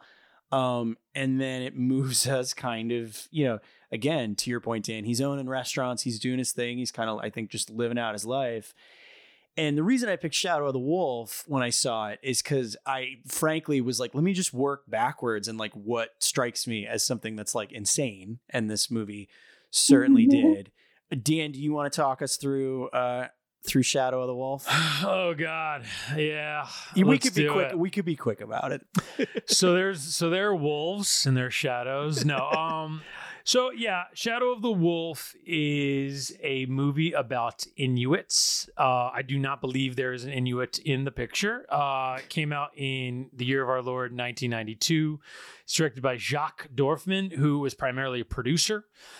Fun, important fact: one of the movies he produced was a movie called Quest for Fire, which if you know Quest for Fire was a pretty successful movie in the early 80s where in in wherein Anthony Burgess basically from research developed a language and it's essentially about I, I guess it's Neanderthals who are they find fire and there it's it's like in this period of time this is quest for fire. They have fire and their tribe is very uh powerful because they have fire. And no one has really in the tribe has learned how to make fire but they essentially found fire and they learned how to keep fire. And during this beginning fight they lose the fire and they send two men in their tribe one of whom is young Ron Perlman, to go literally go find fire. That's what the movie's about. And it's actually a pretty interesting movie. It's there's not a lot of dialogue. Any of the dialogue is basically this created language that Anthony Burgess, who you know from Clockwork Orange, he basically wrote, heavily criticized now by historians, of course, but interesting in its own right. Anyway, Jacques Dorfman produced that movie. And Shadow of the Wolf is kind of in that vein where it's essentially set in the 1930s. It was also known as Agaguk. Agaguk, Agaguk, which is the, the main character's name. Yeah, and Yeah. it's ba- it is based, I believe, on a novel of that same name by Yves Thériault. Um, and Lou Diamond Phillips, we all know him, we all love him, plays the title, uh, you know, the title character, the lead character. He's a young Inuit, and his father, Krumak, is played by Toshiro Mifune, who's like the tribe leader of this Inuit group. And early on, there are these white traders who are not not very nice, and Agaguk is a very proud young man. He gets into an alter- altercation with one of them. The white trader is murdered by Agaguk, and what results is Lou Diamond Phillips takes this young woman played by Jennifer Tilly, Mhm. which is it's California born Jennifer Tilly. Um, they basically leave his tribe. He's kind of banished by Toshiro Mifune, um, and they go north. And then, of course, what happens? More white men come to investigate the murder of this other white man. One of them is Henderson, played by Donald Sutherland, who is very much here for just the minimal amount of time. And, and yeah, and no, no hate on Donald Sutherland. I'm sure to be very honest about that. And essentially, Sutherland and some others are trying to find out who killed this white traitor. M- And Mifune is not speaking up about it. While this is going on, it's essentially a coming of age story with Lou Diamond Phillips and Jennifer Tilly. She becomes pregnant, and it's essentially a story about this young man becoming, you know, can he become the man his tribe needs him to be? And that's the movie. I mean, it is. Um, I, I don't know. It's weird. Movies like this are strange because it is interesting. Um, the casting, of course, is a problem, but if you kind of look past it and you, you know, as Moeko said earlier, Mifune is commanding the screen. That was one of his last roles, like Conor mentioned. The facial hair is doing a lot. Um, but it is it is a movie like it's certainly more interesting than the challenge. You know what I mean? Like I, you- I, like you, I agree. I agree. like you you kind of go. What did you say, Moeko? I totally agree that it's far more interesting than the challenge. yeah you kind of go like okay i mean this is like you know what it reminds me of? There's a movie from the early 2000s that nobody has seen. It's a movie called the snow walker with barry pepper and he plays this mailman who's flying. He flies to these remote areas to deliver mail and his plane crashes and it crashed it crashed it crashes. He finds like a inuit woman who's dying. She's like in trouble and he's trying to rescue her and then they crash and he literally has to carry to like drag her across the tundra. And it's a similar like it's an interesting movie. It's like a movie about something i don't know anything about and it's kind of interesting and you're like okay like the subject matters. Shadow wolf it's a similar thing where you go like yeah if if if you cast it better and it's subtitled you know what i mean? And you kind of put the money in different places other than the cast and the international production like remake this movie now right? And I, I think it's like an interesting sundance movie or something like that. I don't know. But as a whole it's it, le- it leaves a bunch to be desired. But I, you know in terms of Mifune particularly um he's there's a couple of funny scenes with him and Donald Sutherland. I think that was kind of probably my highlight, like where he's like trying, he's like negging Donald Sutherland because he wants to annoy Donald Sutherland to the point that he'll leave and like not worry about his son being a murderer. That was, I guess, the highlight of the picture for me. Michael, what you what did you think?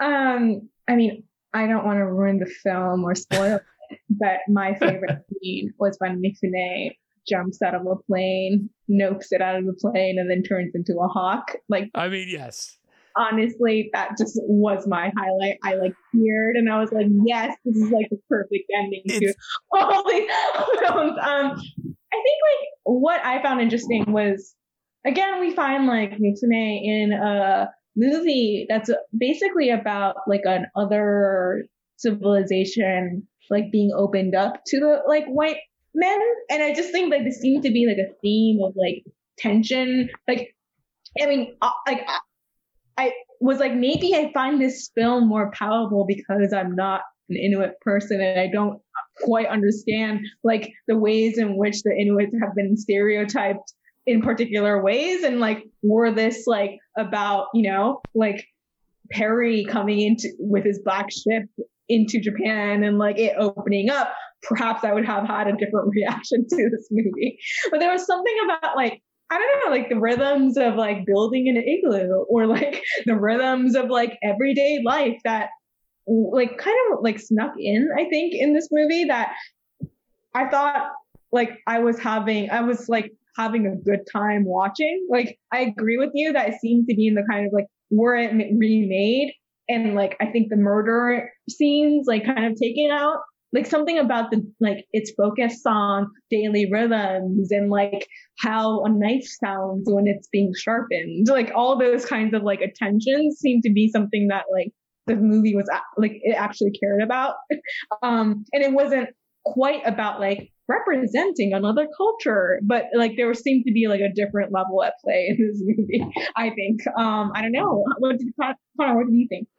I I, I kind of feel the same way. I I didn't like love this movie, but again, it's yeah, it's it's it was fascinating to me, and like, and it it uh, again more like from a filmmaking standpoint because I'd be curious to I'd be curious to know, and I said this to you, Dan, when we were talking about it the other day, that like if I mean it's based on a book, right? So like I bet it reads better than it plays on screen like and i'm not i have no idea if like if the murder is part of the book but i feel like it's also it's it's better if the murder's not there right like find an find another reason for the Mifune character to exile Lou Diamond Phillips, right? And like, and just find another reason for him to be away. And then all you have, and I say that it's not a bad thing, but like, and then what you have is a movie about someone who because you know a young angry person who because of the way that they feel is sort of forced into this situation where they have to grow up and they're literally combating against anybody and everybody who can help them until they are physically because what we haven't said is like near the end of the movie Lou Diamond Phillips, he keeps having these dreams about this white wolf, right? And it appears to be this very medical metaphorical thing, and it very much is, obviously, given the imperialistic kind of uh, colonial aspects of the movie. And but quite literally speaking, near the the essential climax of the movie is him getting just destroyed in the middle of the night by like it's a full revenant situation. Yeah, it's very it's very revenant, right? And he just he just gets destroyed by this by this wolf, uh, and ultimately beats it. Um, and I will say the one thing this movie has going for it, and I think it would read even better if this movie were cast properly, is I actually was kind of like I'll give them a, a little bit of credit for the Jennifer Tilly character. Oh um, yeah because that arc is great, right? Like the whole again, Lou Diamond Phillips Agaguk just being very combative, combative even with her, right? Where he's very adamant about, you know, she gets pregnant and he's very adamant, like, it's got to be a boy because a girl would be useless, right? And she gets pissed off, rightly so. And she's like, Am I useless? Right. And like that sort of tees up one of their major conflicts throughout the movie. And to a point where she's just trying to save their kids. So she's like, okay, well, we're going to go stay with my people. Right. And, and just, and, and you can deal with it. Right. And he's just pissed off about it the whole time to the point where he's like, we don't belong here. We got to leave. And then that's what brings them back out into the tundra where he gets the shit kicked out of him by a wolf. So like, it, it's not, it's got some super interesting shit in there. And then she's the one who saves his life, nurses him back to health, like cares for their kid while this is happening. Right. So like, it, it's got things to it. I just, yeah, somebody, to your point, Dan, we'll just, we'll put it out in the ether. Like somebody remake it and do it better. And then maybe it's, it's there. And then in regards to Mifune, I would, we got it. We got to talk about the dubbing. Yeah. Yeah. And we haven't actually mentioned it this, this whole time, really. He, I, and Moeko, maybe you know, as far as I could find, he was always dubbed right? He he would always sort of phonetically learn his lines uh, mm-hmm. uh, so that the mouth you know so that his mouth looked right. Anytime he had to speak english in a movie he would phonetically learn his lines and then but was always dubbed.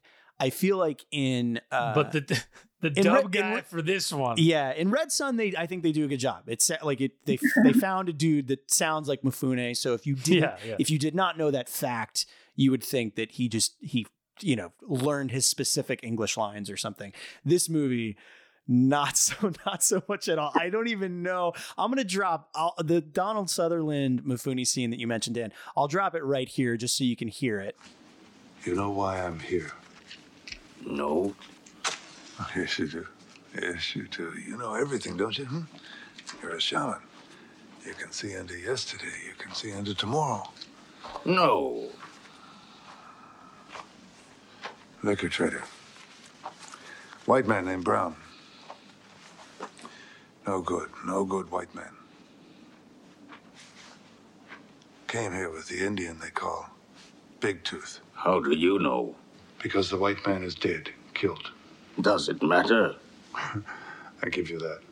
Doesn't matter that he's dead, but it does matter that he's been killed. Someone has to be punished for that. Huh? I want you to place in my custody the guilty man. Who is the guilty man? One of our people. No. We picked up Big Tooth in Great Bay. He told us that the white man was killed in this camp. So you believe an Indian? I know he spoke the truth. If you know everything, why do you ask questions? Because it saves time. But it's no matter. I'll find the man in the end. And I'll stay here until I do. Then the policeman is welcome as the guest of Krumak. Hmm. Then tell your people to build me an igloo. No, you stay in my igloo. Oh, no, I want to live on my own. This is my camp. You'll stay with me. I want nothing to happen to you. and that's what you're dealing with with Mifune. So it's weirdly even hard to judge his performance. Quite frankly, And every and every review, because I, I I was interested in this movie, even just like as a, it was like a thirty million dollar plus production. It was a Canadian production. You know, it was a huge flop, obviously, and and what have you. And look, Lou Diamond Phillips, not unlike Scott Glenn, kind of a weird leading man. He, you know, La Bamba was a big hit. You, you know, it was a big star making performance. Dan, you mean you're not a fan of Bats? The film Bats? Bats is like the last gasp for uh, Lou Diamond Phillips movie star. But it's funny. It's like this is a great example of like, oh, interesting shot. You know, probably uh, I would uh, imagine limitations. You know, he's a Filipino actor. I'd imagine there are limitations in like the roles he was being offered, of course. So it's like there's that to consider. But um, Well, there's just the the super shitty like, oh, you look vaguely like this. We'll just cast well, you yeah, as that, the, right? it's, it's the Ben Kingsley of it all, right? Yeah. It's like the Ben Kingsley where it's like, hey Ben, just you know whatever you can do, you know, and it's like you know, um, yeah, that's obviously tough to even just deal with, but um.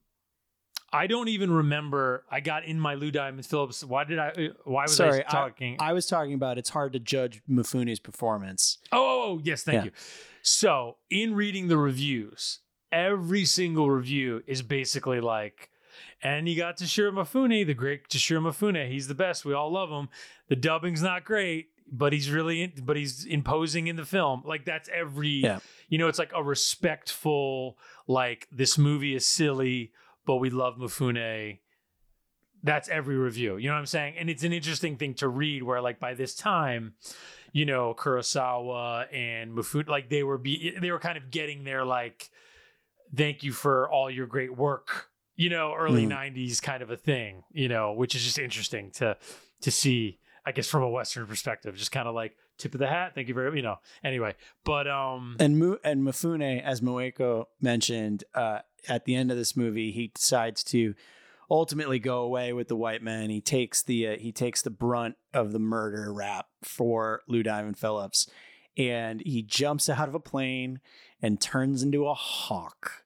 And it does feel very much like a I'm out of here, like just like a um yeah, and I don't know. I mean, it's uh, what else to say about this movie other than like I, it's not the challenge, which is nice, I guess. Like it's, I, I guess it's nice to you know know that one of the last major uh, international roles he took on was at least something that was like semi interesting and probably even like semi challenging for him, given like the the probably the physical implications of it. But um, yeah, I don't know. Yeah. Do do you have yeah, any- I mean, I was just, I, one, it wasn't the challenge. Two, it wasn't Japanese stereotypes and like random Japanese that he had to like say that sounded vaguely Japanese to Western audience that like was on screen. But I also thought it was interesting that he was forced basically to act just with his face because he's so bundled up in furs right now. like it's basically just like, you know, making like put Mifune into a giant marshmallow and see what he can do. and and it and again it's like it's that um it's that confinement, right? You like you're like you're like taking things away from him to Mhm. uh, to see if he can measure up. And it's you know this movie, and again, and me- partially it's probably just because we decided to do this episode on him, but this movie and particularly like these latter three movies, he's in a lot. You know, he's in a lot of Red Sun. He, he dominates a lot of that screen time. But like the challenge and Shadow of the Wolf, it is very much like okay when's he gonna come back like i like you know and it and that i think is how uh a lot of his movies feel right and it's it's a credit to i think him as a performer and him just uh you know every you, you even mentioned moeko you cited that akira kurosawa at one point said that he had too much presence right? And and um and it I, you know, that's obviously not necessarily a bad thing and it's when it can be a bad thing is is in this is in maybe movies like this where it's like he's clearly kind of the only reason to to take a look at it and it just you're just kind of waiting you're like okay like when's he going to come back and even and again it gets even kind of sadder it's like when he's on screen as particularly in the challenge and it feels like he's not doing much with it you're like oh okay well then why am i here at all right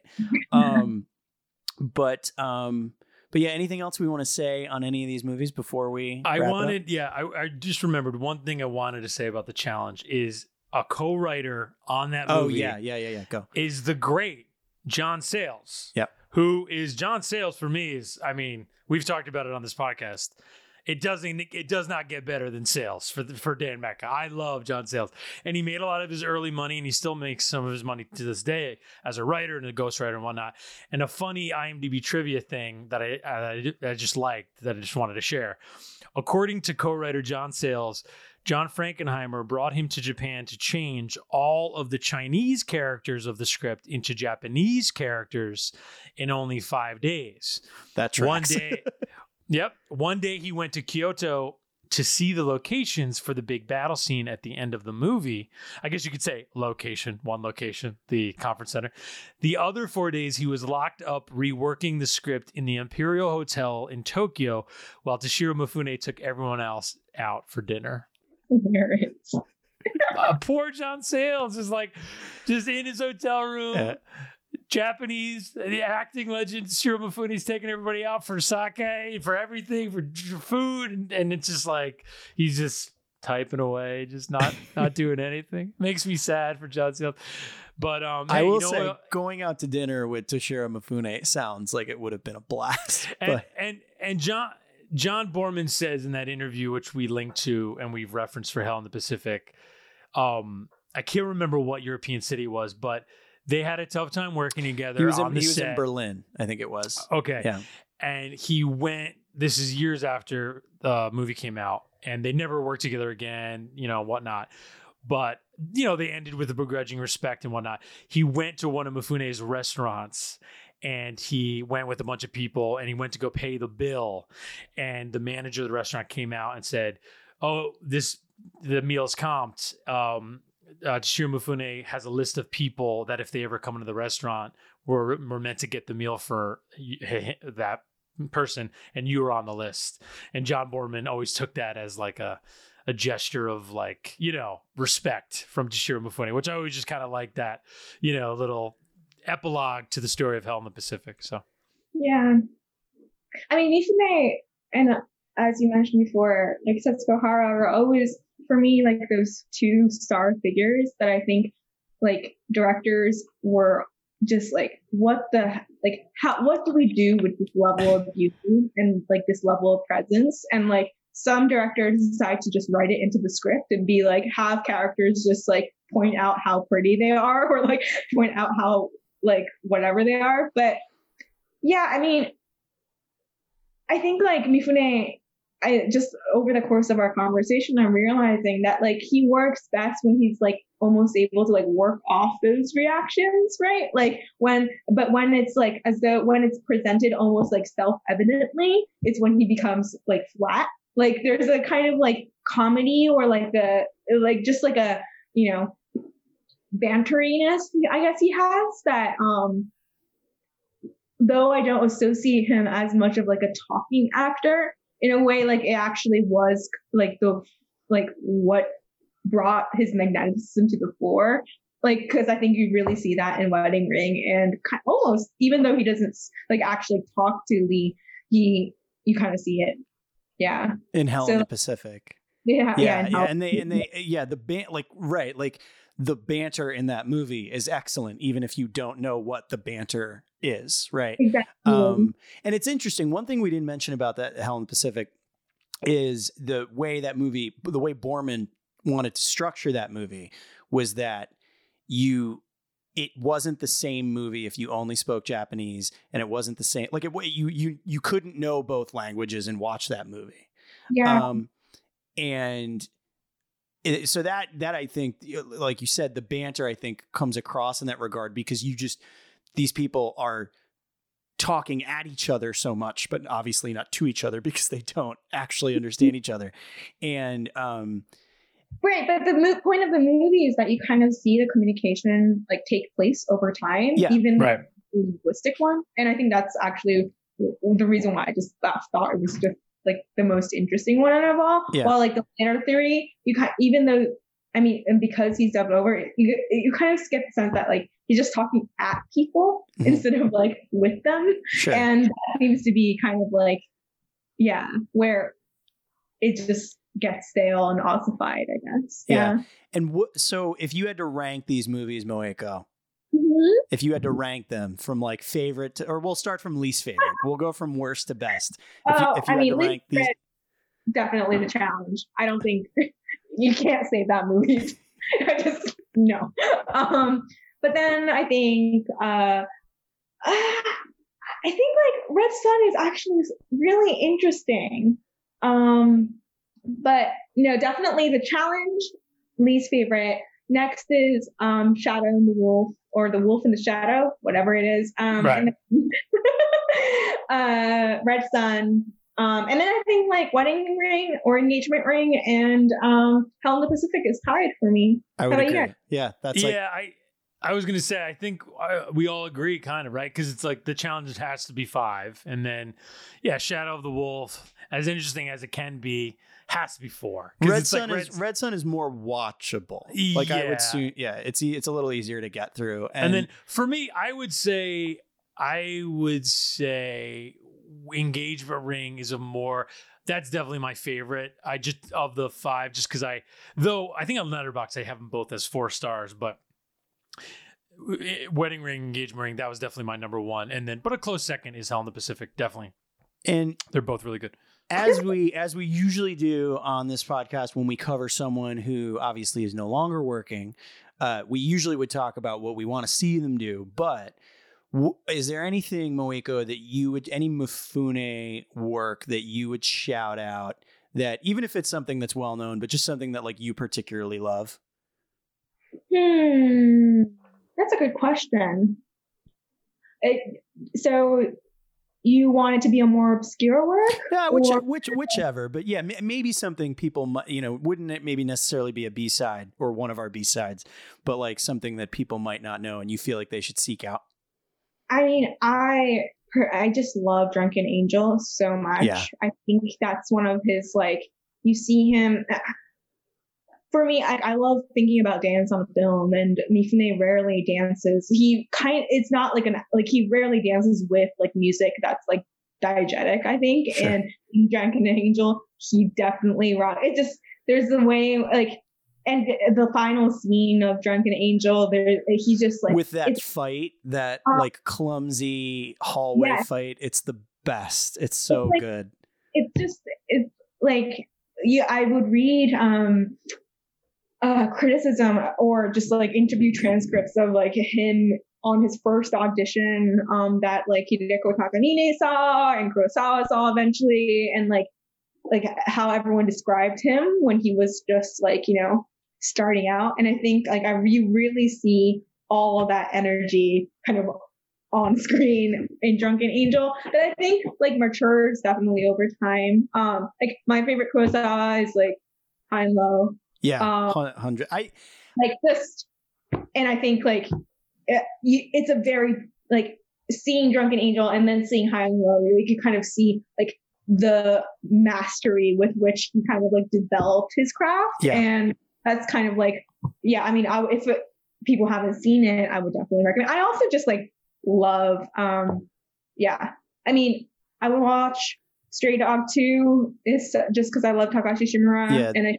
think he's essential for how Kurosawa works, I think. And like, And to, Mifu- and to Mifune as well, right? yeah, Like, yeah. definitely. Yeah, exactly. So like that you see those two work together and you really see, I think, um, yeah, like, uh, how like the like I mean I call them like the prince and the toad right like just the like uh uh mm, a guy who seduces not through his appearance but through like just like you know uh observing and talking with people versus the guy who you can't all you can see is appearance Right. like i think those two like work really well off each other and they work together so much throughout their career so watching an early instance of that is really fun i think Yeah, Yeah. That, that's what I was going to say as well. I think you know if if you're if you are not familiar, uh, you know, with the big Kurosawa ones, obviously seek them out. They're great movies and great mm-hmm. performances for a reason.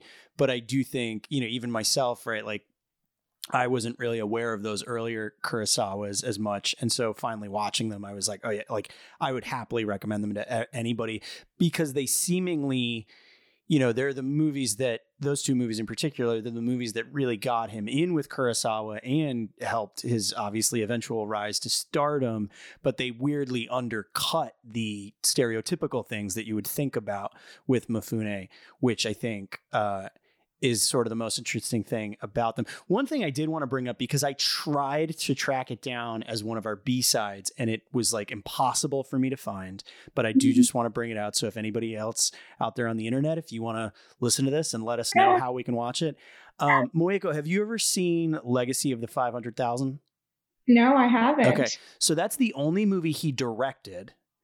oh right and and I the closest thing I could find was um was a DVD that you have to like buy from France. Um, so that was that was the closest thing I could find to being able to get it. Uh, I was gonna try and make it one of our B sides, but it didn't quite work out. Uh, sounds super fascinating. Again, we you know we love stuff like that here on this podcast, just for the sheer fact of it's the only thing he directed. So like, what is that movie?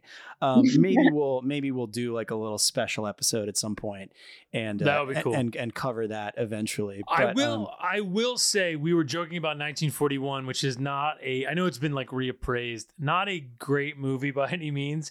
He is funny in it.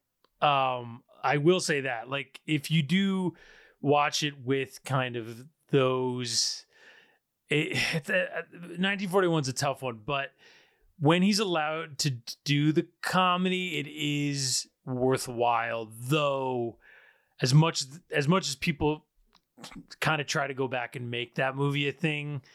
And I've tried to rewatch it with the thing of like, yeah, maybe this is actually great. It's like, no, it's not. But, it's no, it's it's really that movie's really hard. I actually was I was thinking about that movie but recently. don't do you agree, Conor? Like the Mifune moments, like he is, it is charm, like it is yeah, funny. Yeah, and like look, I love Steven Spielberg as much as the next white dude, right? But like uh yeah, It- it's tough. but yeah, it's it's hard. I think even in the grand scheme, like Spielberg's obviously not uh, beyond reproach as far as like racial depictions in cinema, and like I would say maybe like the only movie that 1941 beats out is Temple of Doom. Right, as far as like Well, problematic right. racial depictions Can I- in can I- Spielberg's uh, filmography, but Um, can I let me just ask Moeko, uh, Redbeard? Have you seen Redbeard? The last is that. What do you think about that one? Just because that was the last one they made. Do you have?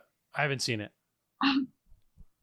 I wouldn't. I like it, but I wouldn't say it's like the best collaboration by far. Like I usually rank. I mean, I feel like later, like Kurosawa for me, like just like I mean, while people see Mifune as like the title character, he just had such an ensemble cast of like talented people, and I do think Tatsuya Nakadai is an amazing actor too, and him and Ron is amazing. So I, that, the like, I just Redbeard is not my like apps like yeah, I think it would be. I wouldn't like wholly recommend it. Definitely see it, but yeah. Interesting. Yeah. No, I just it's just fascinating. I was saying to my wife earlier, it's fascinating how they can you, you know, and many collaborations have this. Like they make 16 movies together in like 17 years, and then it falls apart. And that's just to me so fascinating. Where they're like, all right, on 16, uh, enough's enough. You know what I mean? Like that. It just it's it's amazing how that can happen, but it does happen with so many and, partnerships. and look like and if you and if you watch those movies right uh like just generally speaking i mean it's it's as good a run as any but like as anybody in the history of cinema could ever hope for oh, there Uh, can't be. There cannot yeah, be it's- comparable. and run. I guess it's I mean this is a good thing to close on, but like it's yeah, I don't know. Like I always knew I liked him as an actor, but a- admittedly, like obviously, kind of only knowing like a, a handful of like the standard hits, like really kind of diving into his filmography has really just like really struck me as like as you said dan kind of just like maybe the greatest to ever do it like and i i sort of that's like only with like a modicum of hyperbole like it's he's such an impressive uh an impressive performer on so many fronts um partially not you know obviously you know not uh not without the people that he collaborated with obviously among them being Kurosawa and a few other directors that we mentioned that were able to sort of capture some of his his best uh his best assets. But um I guess any final thoughts before we wrap it up Definitely watch the Shakespearean ones. I think. oh yeah oh yeah Yeah, obviously, but I think like, uh, just, I mean, I think Welles and Kurosawa are amazing Shakespeare adaptation. Uh, like just Oh, people yeah. and Mifune as uh, Macbeth is, I think, one of still one of my favorite adaptations of all yeah, time. I mean he's I mean the best he's the he's the best Macbeth, right? Like I don't I don't know if there's a I don't know if there's a question. The if uh, listener if you have not seen Throne of Blood, uh, watch it. It's great. The climax of that movie is incredible. It's an amazing piece of uh, stunt work from Mifune as well. It's insane. Um, if you've seen the Last Samurai documentary, um, which uh, we'll, I'll shout out quickly. Like I don't, there are things about that documentary I don't love, but it is a really good crash course in Mifune. If you are not, if you are not familiar, so you know you, that is also on Criterion Channel. You can seek that out. Um, but uh, but yeah, Dan, any thoughts from you? Oh man, I, I mean, he's I, like I said before. I, just can't think of a parallel, right? So that's kind of what, led me to say what I said earlier about him being the best. Is just I don't know of another actor who could do uh, all of what he did, and I think Moeko, to your point in your piece, just what we're talking about, like whether it's just his face in Shadow of the Wolf or if it's, it's his whole body in, you know, the early Kurosawa, Kurosawa pictures or High and Low, which is like almost him bottling all that energy into this like just unbelievable performance. I just don't know that anybody did it as as well as he did. So, yeah, I mean, I can't wait. Like I said, compared to you guys, uh, I have a lot of work to do in my in my uh, Mifune watching. So I just can't wait to j- just continue to to watch and and learn more. So it's been a nice. This has been a nice one. This has been a really like fun one to get ready for and talk about. Yeah, so and- thank you, and thank you, Moeko, for being on and talking to us about it. I had a lot of fun. Yeah, thank you. yeah, we we really Yeah. appreciate you taking. through the ages, non Kurosawa, feature Mifune versus White Man. Like, yeah, totally, it was great. and uh Moeko, is there anything that you want to plug while we have you? Anything you're working on, or or where where can people find you, uh, or find your Oh, work? yeah. Um, well, I have a Substack in which every two weeks I kind of analyze a still from a uh, movie, and um, you can sign up at moeko.substack.com for that one. Um, la- the last issue was about Setsuko Hara and her side eye. Um, she was known for her eternal smile, and I just uh, think it's much she's much more interesting when you see her smile fall. So I'll be doing stuff like that um, every two weeks on it. So you can find me on there. That's yeah awesome. big big recommend obviously like we said before on that um and then i'll just say the usual at dj mecca um always stuff on the film stage uh, as always look for that Cinephile Game Nights is probably wrapped up if you are listening, but thank you for watching and thank you for donating. And Yeah, I'm sure it'll come back soon, so don't worry. Um, go ahead, Conor. No, no, no. Yeah, you can uh, you can still check. You know those those are still archived. So if you want to check them out, and even though that prize pack might be gone by the time you listen to it, if you still want to donate to all those wonderful causes, they're all still there in our archives, and you can check those out. Um, yeah, you can find me on Twitter at Scruffy Looking. Uh, you can find this podcast on Twitter and on Facebook at TFS B side. Um, and just to shout out real quickly, you know, I don't actually know when it's disappearing, but if you do subscribe to Criterion Channel, you can find a majority of the movies we've mentioned, not necessarily our B sides, but a, a majority of the great ones that we mentioned uh, are all there in a wonderful collection that Moeko wrote her essay for called Mifune Turns 100. Um, that's on Criterion Channel, and you can check that out. And it's great. It's been a really nice little treasure trove these past weeks as as I've been preparing for this. But um, but yeah, that's it. And to sort of put a spin on an old adage, I'll leave us with this: Mifune once, good for you. Mifune twice, good for me.